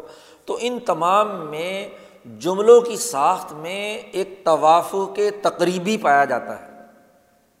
یعنی قریب قریب ایسی موافقت ہو کسی جملے کے اختتام کی کہ جس سے سننے والے کو ایک خاص لذت حاصل ہو۔ اور وہ جیسے ہی ایک آیت یا ایک جملہ پڑھے تو وہ اگلے جملے کے انتظار میں بیٹھ جائے کہ اس کے بعد ضرور ایک اگلا کوئی جملہ آنے والا ہے۔ اور جب وہ اس کا شوق اس کے اندر پیدا ہوتا ہے اور وہ جملہ جب پہلے کے ساتھ مربوط ہو کر آتا ہے تو ایک خاص لذت قلب کے اندر، دل کے اندر پیدا ہوتی ہے۔ اسی لیے شاہ صاحب کہتے کہ ہندوؤں نے جو اپنا شعری اوزان وضع کیے ہیں، ان میں حروف کی تعداد کو سامنے رکھ کر ہاں جی اپنا وزن بنائے ہیں کہ اس کے حرکات و سکنات کو سامنے نہیں رکھا۔ فارسیوں نے اور ہاں جی انہوں نے، کیا نام ہے، عربیوں نے اپنے شعری ضابطوں میں حرکات و سکنات کو سامنے رکھا ہے۔ تو ان کے نزدیک ایک انداز سے لذت حاصل ہوتی ہے، دوسروں میں دوسرے انداز سے شاہ صاحب نے کہا لک القومن اسلوب الخاص فی کلام المنظوم ہر ایک قوم کا اپنا ایک خاص اسلوب ہے۔ اس قوم کے مطابق جو ہے وہ ہاں جی اپنا شعر کہتی ہے اور شعر سے لذت حاصل کرتی ہے۔ یونانیوں نے کہ اپنے وزن ہیں جن کو شاہ صاحب نے کہا کہ ان کو وہ مقامات کہتے ہیں۔ ان کے یہاں آواز اور آوازوں کی زیر و بم کا اپنا ایک مستقل فن ہے تفصیلی طور پر۔ ہندوؤں کا بھی شاہ صاحب نے تذکرہ کرتے ہوئے کہا کہ ان کے یہاں جو شعری ضابطے ہیں ان کو راگ یا راگنیاں کہتے ہیں۔ ان کے یہاں چھ راگ ہیں اور چھ راگ سے پھر آگے راگنیوں کی تقسیم ہوتی ہے، جس کو وہ کسی بین پر بجانے کے لیے اور کسی خاص انداز میں پڑھنے کے لیے جو موسیقی کے ماہرین ہیں، انہوں نے اس کے اوپر تفصیلات سے لکھا ہے۔ حضرت شاہ عبد العزیز ہاں جی دہلوی رحمۃ اللہ علیہ نے اسی کی تفصیل میں ایک مستقل نصالہ علم موسیقی پر لکھا، جس میں آواز کا زیر و بم جو ہے، وہ انسانی دلوں پر جو اثر انداز ہوتا ہے، اس کی تفصیلات بیان کی ہیں۔ شاہ صاحب نے کہا کہ اس کو چھوڑیں، چاہے اعلیٰ درجے کے کسی شعری ذوق کا معاملہ ہو یا عام دیہاتی لوگ، ان کے یہاں جب گفت، بات چیت ہو رہی ہوتی ہے اگرچہ وہ علم و ادب سے نہ بھی واقف ہوں، کسی اصطلاحی علم سے نہ بھی واقف ہوں، لیکن وہ یہ جانتے ہیں کہ یہ جو دوڑے پڑے جا رہے ہیں، یہ جو یہاں لوگ کہانیاں بیان کی جاتی ہیں، ان کے نتیجے میں ان کے دلوں کے اندر ایک خاص قسم کی لذت پیدا ہوتی ہے۔ تو شاہ صاحب نے کہا کہ اگر ہم تمام ملاحظات کا پورے حدث کے ساتھ فیصلہ کریں تجزیہ کریں، تو ہمیں ایک ہی بات نکلتی ہے کہ ہر گفتگو اور جملے میں ایک توافق تقریبی پیدا کیا گیا ہے۔ قریب قریب موافقت، جس سے سننے والا ذوق سلیم جو ہے اسے پسند کرتا ہے اور ایک خاص قسم کی حلاوت اور ایک خاص قسم کی خالص عضوبت یعنی مٹھاس پیدا کرتا ہے۔ اس کا تعلق باہروں کے اقسام سے نہیں ہے جو علم عروج کے اندر پابندی کے ساتھ پیش نظر رکھی گئی ہیں۔ اور اس کے اندر اور بہت ساری تفصیلات ہیں تو اس کی بات نہیں ہے۔ شاہ صاحب کہتے ہیں جب اللہ تبارک و تعالیٰ نے انسان کو مخاطب کیا جو مٹی سے پیدا کیا گیا تھا، تو اللہ نے اس انسان کے اندر یہ جو حسن اجمالی ہے کہ یہ آواز کے زیر و بم سے متاثر ہوتا ہے، لذت حاصل کرتا ہے، تو اس اجمالی توافق تقریبی کو اختیار کیا کہ دنیا بھر کا کوئی انسان خواہ وہ اپنی اپنی زبان کا کوئی سا شعری ذوق کیوں نہ رکھتا ہو، لیکن جب قرآن کے پرجلال الفاظ پڑھے جاتے ہیں تو سننے والے کے دل و دماغ پر وہ ایک خاص ترتیب کے ساتھ، ایک خاص وقفے کے ساتھ، ایک خاص انداز پیدا کرتے ہیں۔ اسی سے پھر علم القرات وجود میں آیا کہ علم قرات کے ذریعے سے قرآن حکیم کی آواز کو کنٹرول کرنے، اس کے مخارج کو صحیح طور پر ادا کرنے اور اس میں کہاں وقف کرنا ہے، کہاں سکتہ دینا ہے، کہاں مد کرنا ہے کہاں آواز جو ہے وہ مد کے بغیر ویسے روانی کے ساتھ پڑھنی ہے۔ یہ جو پوری ترتیب ہے آواز کے زیر و بم کی، یہ ایک مستقل علم علم قرات کی صورت میں کیا مرتب اور مدون ہوا۔ اور اس میں قرآن حکیم کی آیات کے اندر جو تر، آیات کی جو ترتیب قائم رکھی گئی، وہ وہی حسن و جمال پیدا کرتی ہے جو ایک شعر کے ذریعے سے پیدا ہوتا ہے۔ بلکہ شعر کا حسن و جمال مصنوعی ہوتا ہے اور قرآن کی آیات کا بہاؤ طبعی طور پر انسان کی دل پر چوٹ لگاتا ہے۔ یہ انداز و اسلوب قرآن حکیم نے اختیار کیا ہے۔ شاہ صاحب نے کہا کہ دیکھو، اصطلاحی قوانین کی پابندی کرنا تو کسی شاعر کے عجز اور اس کے جہل پر مشتمل ہوتا ہے کہ اس کو ہاں جی طبی طور پر شعر کہنے کے بجائے وہ قوانین کی پابندی کرتا ہے۔ وہ دراصل ہاں جی آمد نہیں ہو رہی، بلکہ آبرد لا کر رہا ہے۔ یعنی تکلف سے یہ بات کر رہا ہے۔ جبکہ قرآن حکیم کی آیات کی جو ترتیب اور اس کے اندر جو آیات کے آخری جملے آ رہے ہیں، وہ کیا ہے؟ وہ ایک طبی بہاؤ کے تحت بات کو آگے منتقل کرتا ہے قرآن حکیم۔ اور شاہ صاحب نے اس کے لیے ایک قاعدہ بنایا بنایا ہے۔ یہ شاہ صاحب کا اپنا اخذ کردہ قاعدہ ہے۔ انا ان تضیع من جریان الحق تعلیٰ علا ظال کا اسن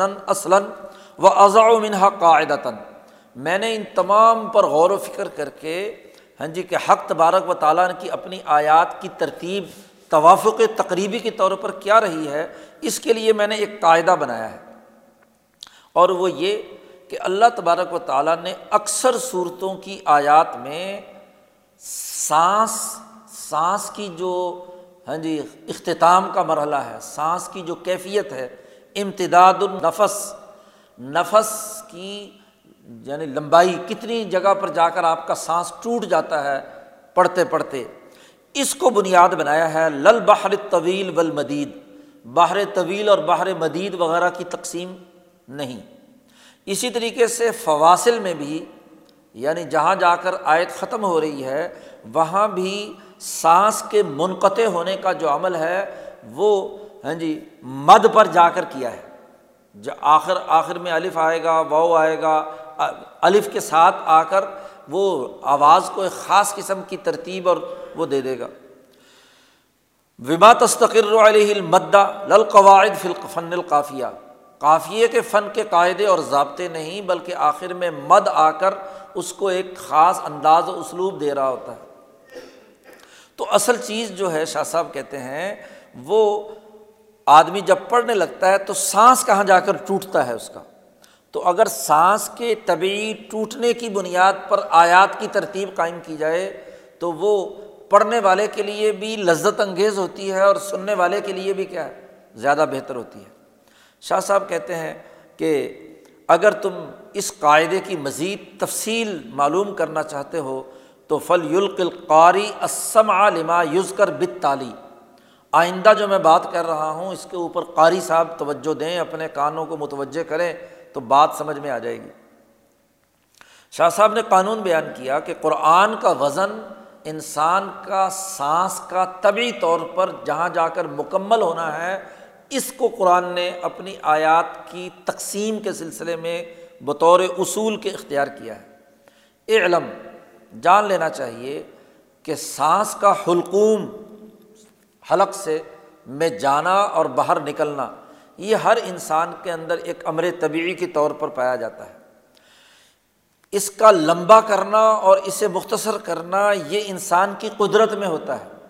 ہاں جی کسی انسان کا سانس لمبا ہوتا ہے تو وہ پورا رقوع بھی پڑھ سکتا ہے ایک سانس میں، اور کسی کا ہاں جی کم ہوتا ہے تو وہ چند جملے پڑھ کر ہی اس کا سانس ختم ہو جاتا ہے۔ لیکن ولاکن ایزا توری کا اعلیٰ سجیت ہی فلاح الحمن امداد محدود، اگر تبھی رفتار پر اس کو دیکھا جائے تو اس کی سانس کی لمبائی کا ایک حد ہے۔ وہ حد جہاں انسان کا سانس جب بند ہو اور وہ پڑھ رہا ہو کوئی چیز، تو ایک مرحلہ وہ ہوتا ہے آیت میں جہاں آدمی خوشی سے پڑھ رہا ہوتا ہے۔ اور اگر اسے مزید آگے پڑھنا پڑے تو پھر سانس بتدریج ٹوٹنا شروع ہو جاتا ہے۔ اس کی آواز کے اندر نشات ختم ہونا شروع ہو جاتا ہے۔ اور ایک مرحلہ آتا ہے کہ جہاں جا کر بالکل سانس کی آواز جو ہے نا وہ نکلنا بند ہو جاتی ہے۔ حتیٰ ین قطع کل ین فی آخر العمر اور پھر اس وقت ضرورت پیش آتی ہے کہ آپ دوبارہ ایک نیا سانس لیں اور پھر پڑھنا شروع کریں۔ تو یہ جو سانس کی طوالت ہے، امتداد ہے، یہ بنیاد ہے۔ شاہ صاحب کہتے ہیں وہ حاضل امتداد امر محدد بحد مبہمن و مقدر بمقدار مشترکن یہ جو لمبائی ہے سانس کی، اس کی بھی کچھ حد ہے، اس کی بھی کچھ مقدار متعین کی جائے۔ ایسے طریقے سے کہ جس میں کوئی نقصان نہ ہو۔ ہاں جی ادھر کا کلمہ مکمل ہو جائے اور اگلا کلمہ جو ہے وہ نئے سرے سے پڑھنے کے لیے آدمی تیار ہو جائے۔ تو اس کے حوالے سے شاہ صاحب نے کہا کہ انسان کے اس سانس کا اگر وزن مقرر کیا جائے تو اس کی تین قسمیں ہوں گی۔ طویل، لمبا۔ اس کے مطابق لمبی آیات۔ درمیانے درجے کے سانس ٹوٹ گیا جن لوگوں کا، متوسط۔ اور ایک تیسری، سانس کی لمبائی کی مقدار ہے کثیر کم۔ تو طویل، متوسط اور کثیر شاہ صاحب نے کہا کہ یہ تین تین طرح کا سانس انسان کا عام حالات میں ہو سکتا ہے۔ اور قرآن حکیم نے ان تینوں سانس کی لمبائی کے اس وزن کو، تینوں کو ان صورتوں میں جو قرآن حکیم میں ہیں، ان میں قرآن حکیم نے اختیار کیا ہے۔ شاہ صاحب نے کہا کہ جو لمبے سانس والی صورتیں ہیں، خاص طور پر مثلاً صورت النساء سے مثال دی ہے یہاں کہ یہ وہ ہے جن کی آیات لمبے سانس سے تعلق رکھتی ہیں۔ جی یا یوناس التقور ربکم الذی خلقکم من نفس واحد و خلق منها زوجها وبث منهما رجالا كثيرا ونساء نساء تک اور آگے وتق اللہ الذی تساءلون به والارحام تو یہ جتنی آیات ایک ایک دو دو آیات دیکھیں تو یہ لمبے سانس کو سامنے رکھ کر قرآن حکیم نے نازل کی ہیں۔ اسی طریقے سے درمیانے درجے کی مثال دی صورت العراف کی اور صورت الانعام کی۔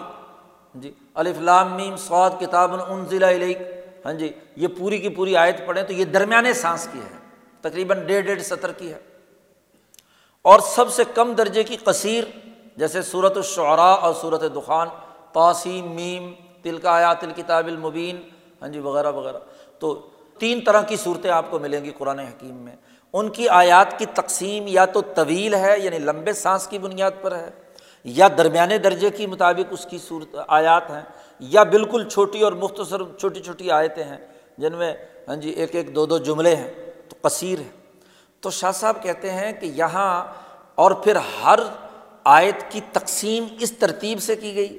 پھر اس کا جو آخری قافیہ ہے، یا آخری فواصل جنہیں کہا جاتا ہے، تو وہاں پر بھی آ کر وہ اس طریقے کے جملے لائے گئے ہیں، جس کا تکرار سننے والے کو ایک خاص قسم کی لذت دیتا ہے۔ اب اگر وہاں پر مد کی بات ہے تو الف آئے گا آخر میں۔ اور یا آخر میں واؤ آئے گی یا یا آئے گی۔ یا اسی طریقے سے کہیں حرف اخیر میں با آ رہا ہے اور کہیں سر حرف آخر میں کسی دوسری جگہ پر میم آ رہا ہے، کسی جگہ کاف آ رہا ہے۔ مثلاً یا علمون تعلمون ہاں جی ہاں جی اسی طریقے سے صورت نبا پڑھیں تو اس کے آخر میں الف آ رہے گا۔ ہاں جی امّ تصا علون نبا العظیم الدی فی مختلفون۔ کلّہ سے عالمون سما کلّہ سے عالمون تو یہ ایک خاص ترتیب کے ساتھ ہاں جی یہ گویا کہ وز کافیے آ رہے ہیں۔ ان کافیوں سے سننے والے کو ایک خاص قسم کی لذت حاصل ہوتی ہے۔ یہ آپس میں ایک دوسرے سے متوافق ہیں۔ چونکہ عربی زبان میں یا اور واؤ حروف علل میں سے ہیں۔ تو واؤ کی جگہ پہ یا آ جائے یا واؤ آ جائے۔ تو دونوں چل سکتے ہیں۔ شاہ صاحب نے کہا یا علمون مؤمنین مستقیم، یہ کلوہا متوافقتاً یہ ایک گویا کہ ایک دوسرے کے ساتھ توافق رکھتے ہیں۔ یا جیسے صورت اس میں قوف کے اندر خروج مریض تحید، تبار، فواق، عجاب، یہ سب اسی قاعدے پر ایک وزن ہے۔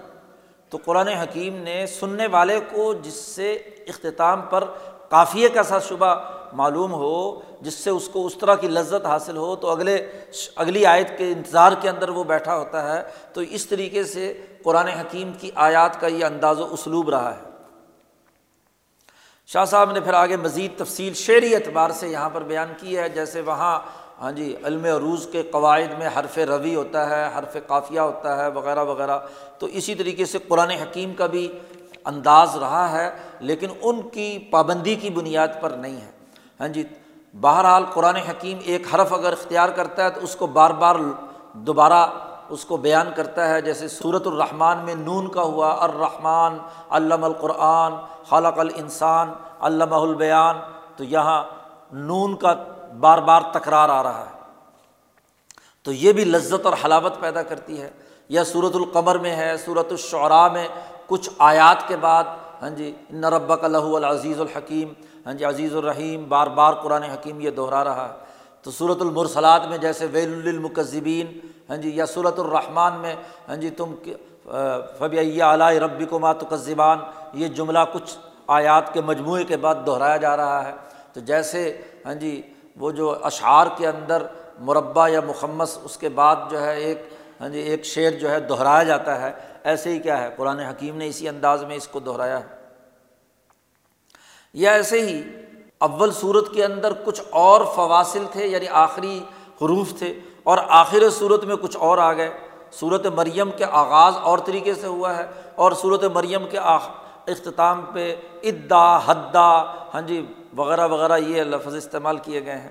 سلامن کرامن صورت فرقان کے آغاز میں اور طرح ہے، اختتام اس کا اور طرح ہے۔ یا تین ساجدین منظرین صورت سعود کے آخر میں اور طرح ہے، شروع میں اور طرح انداز میں ہے۔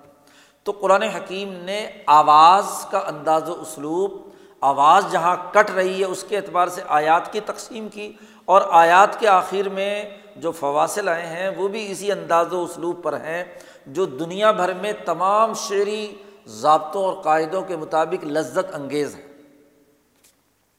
قرآن حکیم کا ایک اور انداز بھی یہاں شاہ صاحب نے بیان کیا کہ اگر لفظ ہر آخری آیت کا لفظ جو ہے، اگر قافیہ جیسی صلاحیت رکھتا ہے، تو وہ وہاں قرآن حکیم چند جملے ایسے بھی لے آتا ہے۔ اللہ کی نعمتوں کو بیان کرنے کے لیے، مخاطب کو تنبی کرنے کے لیے بہو الحکیم الخبیر و کان اللہ علیمن حکیمہ کان اللہ ماتام الخبیر لعلکم تتقون۔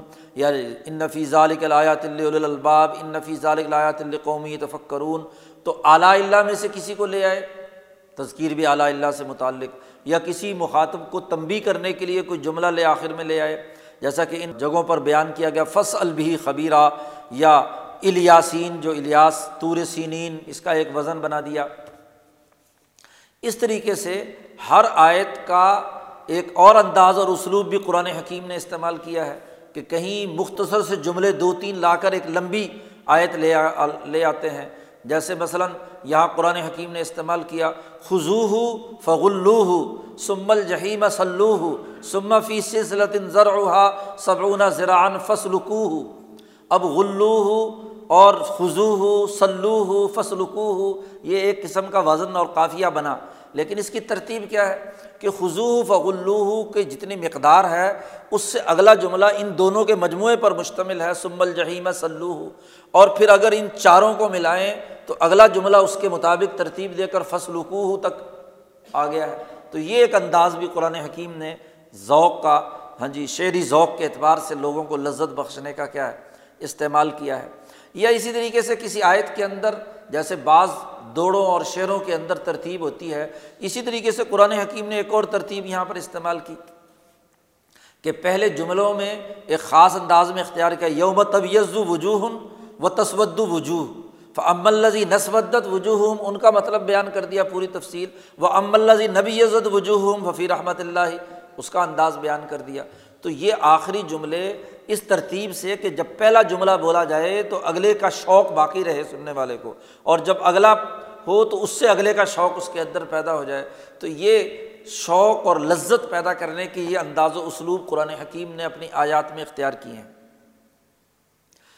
اسی طریقے سے قرآن حکیم کی ایک ہی آیت کے اندر کوئی دو تین درمیان میں فواصل آ جاتے ہیں۔ وہ بھی شعر کے وزن کے حساب سے کیا ہے؟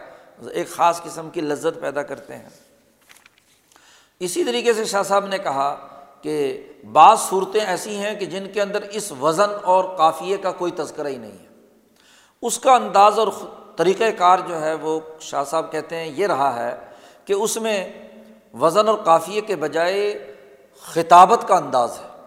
جیسے خطبہ خطبہ دے رہے ہوتے ہیں، تو خطبے کا تعلق شعری ذوق سے نہیں ہوتی، اس کی خطابت کا اپنا ایک لذت اور مزہ ہے۔ تو قرآن حکیم بطور خطبے کے گویا کہ وہاں پر گفتگو کر رہا ہوتا ہے۔ یا جیسے امثال الحکمہ حکمہ کے جو اقوال ذرری ہیں، وہ بیان کیے جا رہے ہوتے ہیں۔ تو اس کے مطابق قرآن حکیم کیا ہے؟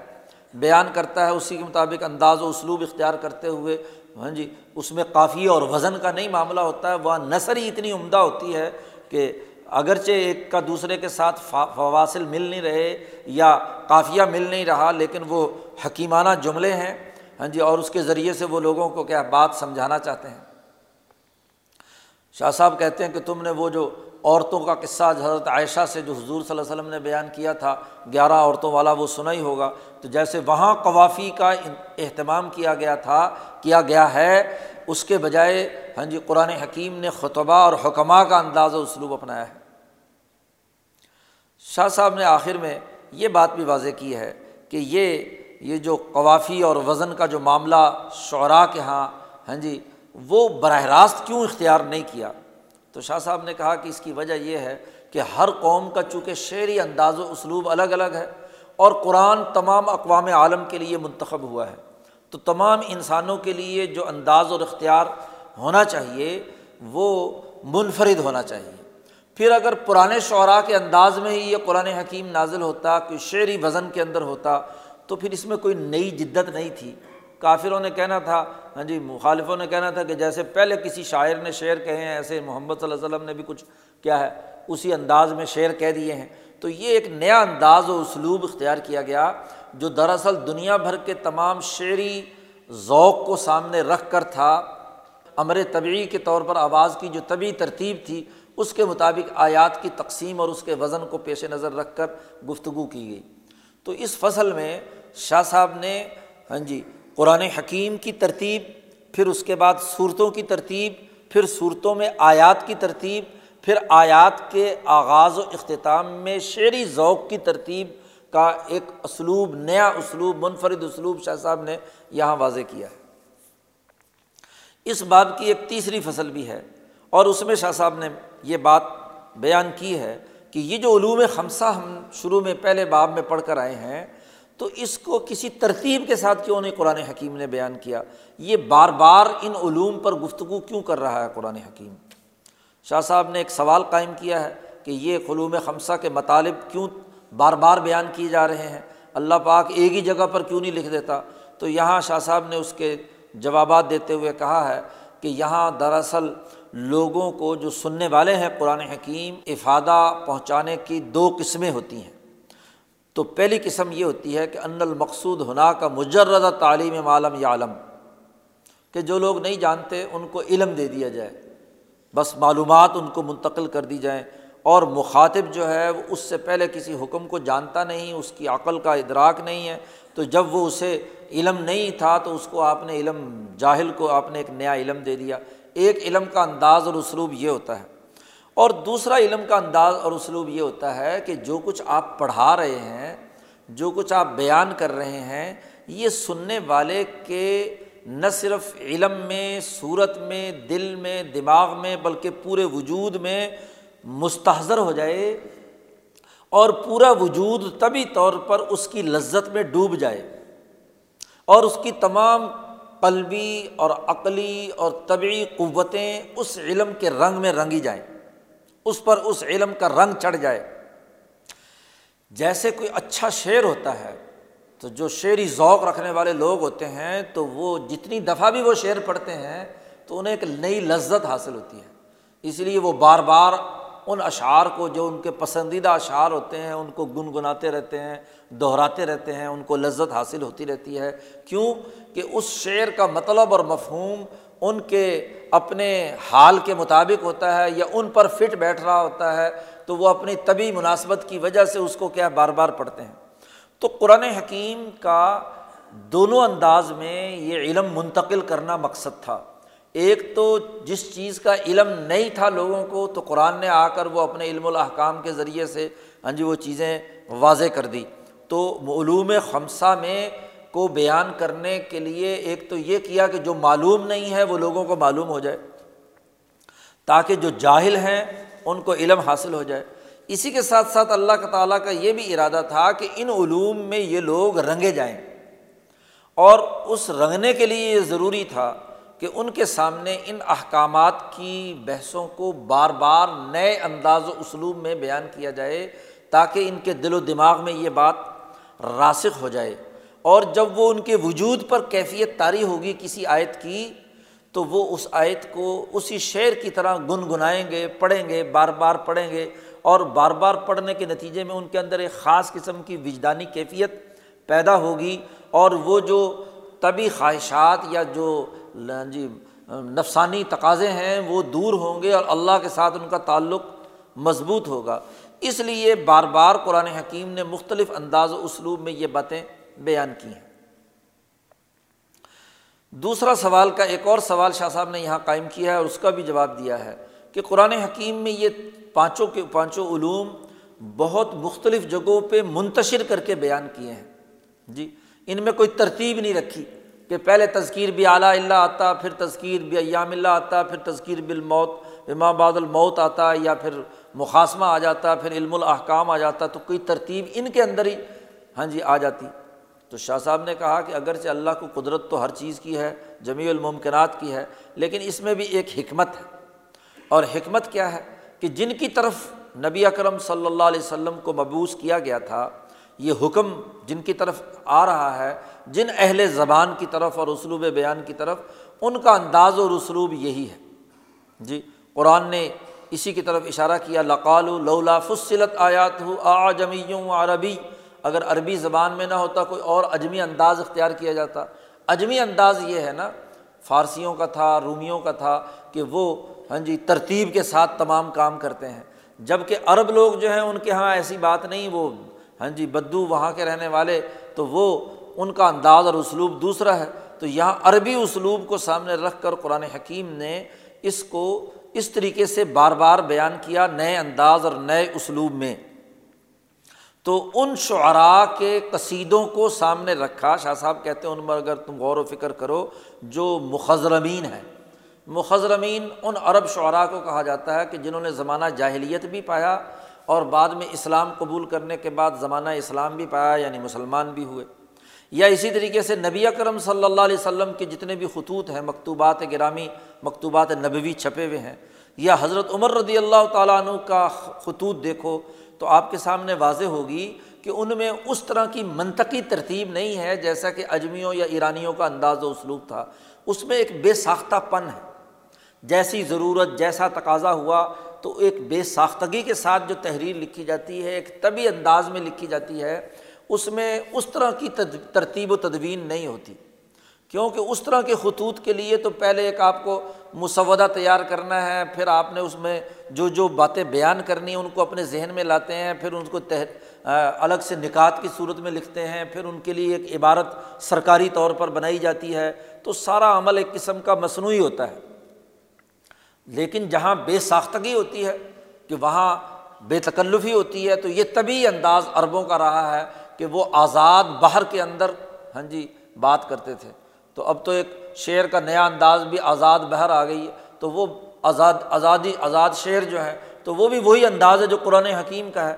تو اس انداز کے مطابق جو ہے وہ گفتگو کرتے تھے۔ تو قرآن نے اس کو پیش نظر رکھا تاکہ صرف علم ہی نہ ہو، بلکہ علم کے ساتھ ساتھ استحظار بھی ہو، ان کے دل و دماغ کے اندر راسخ بھی ہو جائے اور ان کے اندر یہ بات جو علم منتقل کیا جا رہا ہے، اس پر وہ عمل کرنے کے لیے جد وجہد اور کوشش بھی کریں۔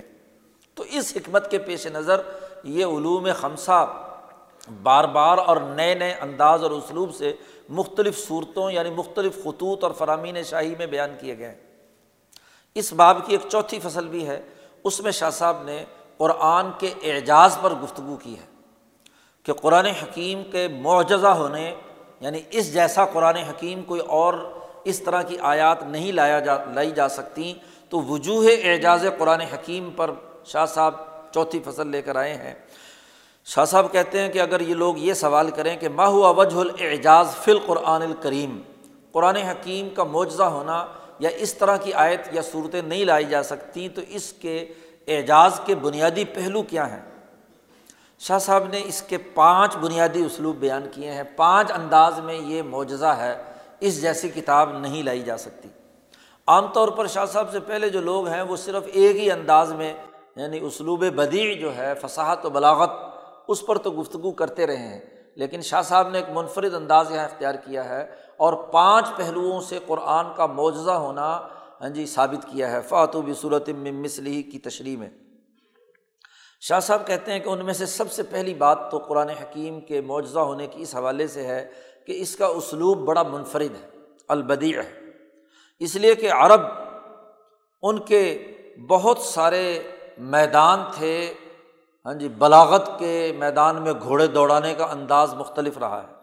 فصاحت و بلاغت کے بہت اونچے درجے کے وہ ماہرین رہے ہیں اور ہر آدمی دوسرے کو شکست دینے، اپنے ہم اثر کو شکست دینے اور آگے بڑھ کر نئے انداز میں کیا ہے، گفتگو کرنے کا عربوں کے یہاں مقابلہ ہوتا تھا۔ شاہ صاحب کہتے ہیں، ان تمام کے باوجود عربوں کے یہاں جو منفرد اسلوب رہے ہیں وہ کل چار ہیں۔ عرب یا تو قصیدے پڑھتے تھے یا بہت فصیح و بلیغ خطبہ دیتے تھے، یا بہت فصیح و بلیغ خطوط لکھتے تھے رسائل، یا بہت فصیح و بلیغ ان کے محاورات یعنی مکالمات کہہ لیجیے یا محاورے، یا ضرب المثل کہہ لیجیے وہ ان کے یہاں چار انداز اور اسلوب سے زیادہ سے زیادہ فصاحت و بلاغت کے دریا بہاتے تھے۔ عرب جب خطوط لکھتے تھے تو وہ اعلیٰ درجے کے قصیدہ لکھتے تھے تو وہ اعلیٰ فصیح عربی کے اندر اسی طریقے سے خطابات کرتے تھے تو بس خطیب جو ہے وہ لوگوں کے دلوں کو کھینچ لیتا تھا محاورے بھی بہت اعلیٰ درجے کے استعمال کرتے تھے۔ عرب لوگ ان چار قسموں کے علاوہ کسی اور قسم کو علم بدی میں، فصاحت و بلاغت میں نہیں جانتے تھے۔ اور نہ ہی ان کو، ان چار کے علاوہ کسی نئے اسلوب کو وضع کرنے کی ان کے اندر قدرت اور طاقت تھی۔ اب ان کے سامنے ایک ایسے فرد نے جو امی ہے کسی سے پڑھا لکھا نہیں ہے یعنی نبی اکرم صلی اللہ علیہ وسلم، ان کی زبان سے ایک بالکل ان چاروں سے ہٹ کر ایک نیا اور جامع انداز اور اسلوب سامنے آیا۔ تو یہ تو سوائے اعجاز کے اور کیا کہا جا سکتا ہے؟ یہی معجزہ ہونا ہے۔ اور اس اسلوب بدی کے اعجاز کی جو کیفیت ہے وہ شاہ صاحب پچھلے ہاں جی پچھلی فصل میں بیان کر چکے ہیں۔ تو ایک چاروں جو انداز و اسلوب روٹین کے تھے یا روایتی تھے، ان سے ہٹ کر ایک پانچواں نیا اسلوب ہاں جی فصاحت و بلاغت کے دریا کے بہانے کا وہ قرآن حکیم نے استعمال کیا۔ تو یہ بوجھا نہیں تو اور کیا ہے؟ ایک یہ۔ ایک تو اس پہلو سے یہ فاتو بھی صورت مثل ہی والا جو اعجاز کا جو چیلنج کیا گیا ہے، تحدی کی گئی ہے، ایک تو یہ۔ دوسرے شاہ صاحب نے کہا کہ اس قرآن حکیم کا اعجاز یہ بھی ہے کہ اس نے ماضی کے ایسے بہت سے قصص و واقعات کی خبر دی ہے۔ گزشتہ قوموں کے بہت سے احکامات منفرد انداز میں بیان کیے ہیں۔ ایسے پہلو سے کہ پچھلی کتابوں کی تصدیق کرتے ہوئے بغیر کسی کی تعلیم و تعلم کے نبی اکرم صلی اللہ علیہ وسلم نے وہ بیان کر دیے۔ یعنی جو قصص و واقعات یہودیوں میں، عیسائیوں میں، مکے کے مشرقوں کے پاس سینہ بسینہ چلے آ رہے تھے، نبی اکرم صلی اللہ علیہ وسلم نے کسی سے سیکھے بغیر ان واقعات کو، ان قصص کو واضح طور پر بیان کیا، اس کی تفصیلات بیان کیں، اس کے بارے میں خبر دی، تو یہ معجزہ ہے نا؟ آدمی کسی سے پڑھ کر اور سیکھ کر آگے بیان کرے تو پھر تو کہا ہاں جی کوئی نئی بات نہیں ہے، وہ تو روایتی انداز و اسلوب ہے، استاد شاگرد کا سلسلہ چلتا رہتا ہے۔ لیکن حضور اقدس صلی اللہ علیہ وسلم نے کسی سے نہ تورات پڑھی، نہ انجیل پڑھی، نہ مشرقین کے یہ قصے تفصیل کے ساتھ سنے اور ان قصوں کی جزیات تک، بڑی ٹھیک ٹھیک اور بڑے نپے تلے پہلوؤں میں انہیں بیان کیا۔ تو رات میں اگر آپ وہی قصہ پڑھیں تو وہ پتہ نہیں پورے پورے پارے پر مشتمل ہے۔ اب کتاب پیدائش جو ہے بائبل کی، اس میں تخلیق آدم کا قصہ بیان کیا، وہ لمبی چوڑی تفصیلات ہیں۔ اور اگر قرآن میں آپ دیکھو تو ایک دو رقوع کے اندر قرآن حکیم نے پورے قصے کی جو بنیادی اہم ترین پوائنٹس ہیں اور اس قصے کا پورا جو ہاں جی منظر نامہ ہے، وہ قرآن حکیم نے ایک دو رقوؤں کے اندر واضح کر دیا۔ تو یہ معجزہ نہیں تو اور کیا ہے؟ یہ اعجاز نہیں تو اور کیا ہے؟ نمبر تین نبی اکرم صلی اللہ علیہ وسلم نے مستقبل میں جو حالات پیش آنے والے ہیں، ان کے بارے میں باخبر کیا۔ اعجاز کی ایک شکل یہ ہے فق علامہ وجیدہ شعیمن اعلیٰ طب کی ذالق اخبار تو جو چیز بھی اس کے مطابق پیش آتی گئی، تو ایک نیا معجزہ ظاہر ہوتا چلا گیا۔ اب حضور نے جتنی بھی مستقبل کے حوالے سے پیشین گوئیاں کی ہیں جی تو ہر زمانے میں جب وہ پیشین گوئی پوری ہوتی ہے تو حضور صلی اللہ علیہ وسلم کا ایک نیا اعجاز سامنے آتا ہے، اس کا معجزہ ہونا واضح ہو جاتا ہے۔ تین، نمبر چار، قرآن حکیم فصاحت و بلاغت کے ایک ایسے اعلیٰ درجے پر ہے جو انسان کی طاقت اور قدرت سے باہر ہے۔ شاہ صاحب نے اس پر کہا کہ جیسے ہاں جی نہن و اجاج نا باد العرب، پہلے جو عرب گزرے ہیں، ان کے بعد کے زمانے کا ہم اگر جائزہ لیں تو اللہ نستی و نسیلا علا کن ہی ہا ہم اس کی حقیقت تک نہیں پہنچ پاتے۔ لیکن وہ مقدار جو ہمیں معلوم ہے وہ یہ کہ وہ قدیم فصیح و بلیغ لوگ جو ہیں، بڑے عمدہ کلمات، منفرد قسم کے کلمات استعمال کرتے تھے۔ بہترین اور ہاں جی رس گھولنے والی ترکیبات استعمال کرتے تھے۔ بڑی لطافت اور بڑے ہاں جی انداز میں، نرم خوئی کے انداز میں وہ گفتگو کرتے تھے۔ تو قرآن حکیم نے ان سے بہت اچھے اور اعلیٰ انداز میں ہاں جی بلاغت کے نقطۂ نظر سے ان تمام چیزوں کو بیان کیا ہے اور ایک نئے لباس میں بیان کیا ہے۔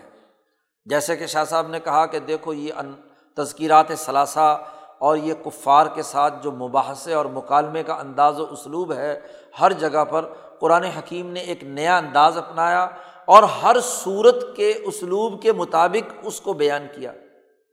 ہر صورت کے اسلوب کے مطابق اس کو ایک نیا لباس عطا کیا۔ ایک نئے انداز میں اسے بیان کیا۔ تذکیر بھی اعلیٰ اللہ ہی ہے۔ ایک جگہ پر ایک انداز میں دوسری جگہ پہ دوسرے انداز میں، تیسری جگہ پہ تیسرے انداز میں۔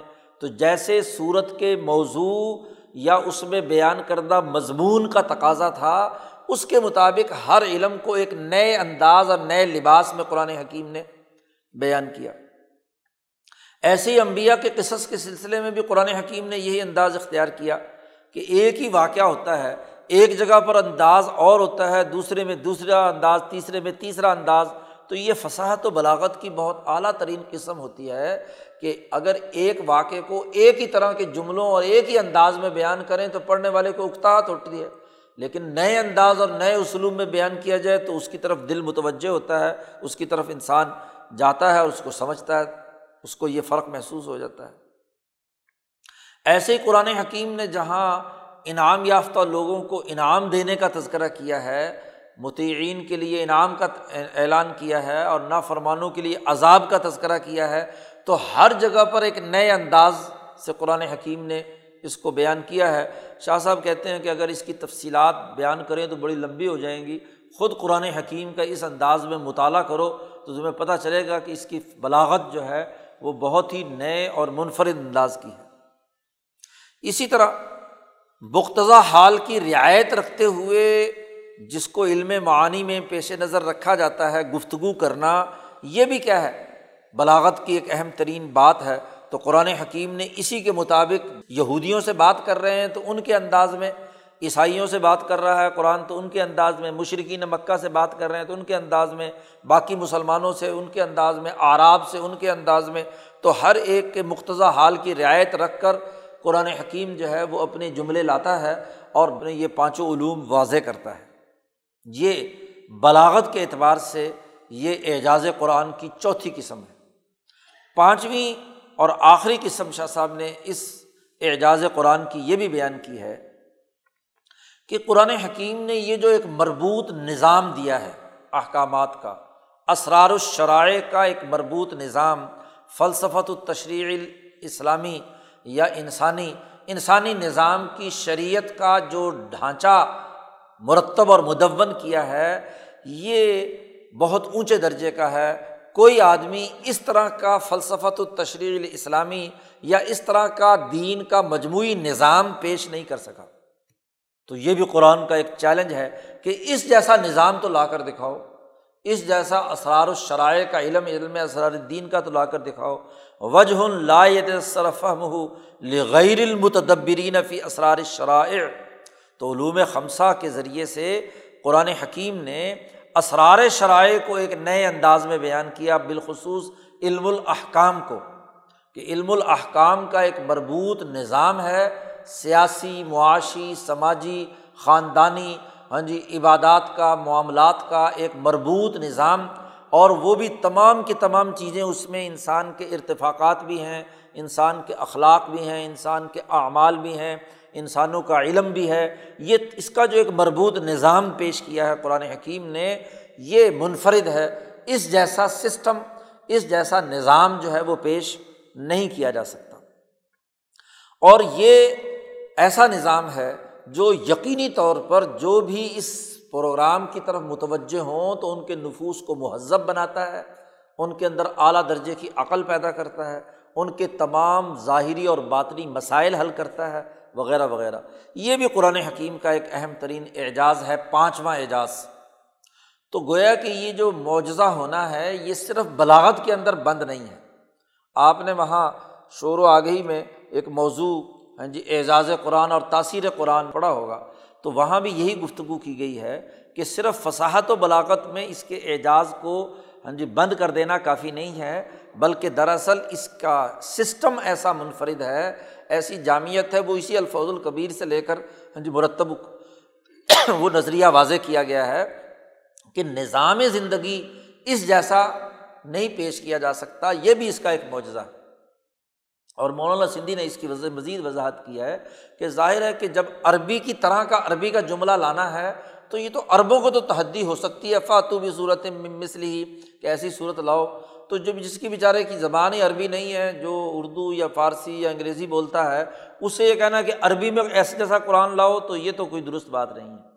اس سے تو یہی کہا جائے گا، اعجاز کی یہ شکل ہوگی کہ ایسا نظام بیان کرو۔ ایسا سسٹم جو تمام انسانوں کے انسانی مسائل حل کرے، اسے بیان کرو۔ تو وہ یہیں پانچویں قسم شاہ صاحب نے یہ بیان کی ہے۔ تو پانچ پہلوؤں سے قرآن حکیم ایک معجزہ ہے۔ اس جیسا ہاں جی قرآن حکیم کی کوئی آیت کی طرح کے کوئی آیت، اس کے حکم کی طرح کا کوئی حکم، اس کی فصاحت و بلاغت کی طرح کی کوئی فصاحت و بلاغت اور کہیں نہیں پیش کی جا سکتی اس کے مقابلے میں۔ تو یہ چار فصلیں اس تیسرے باب کی ہیں۔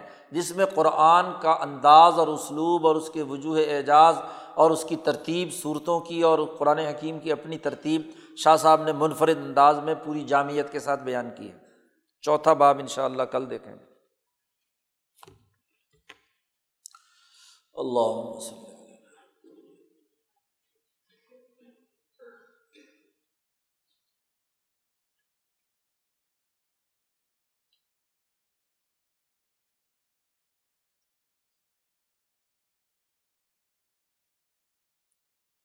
اجمعین۔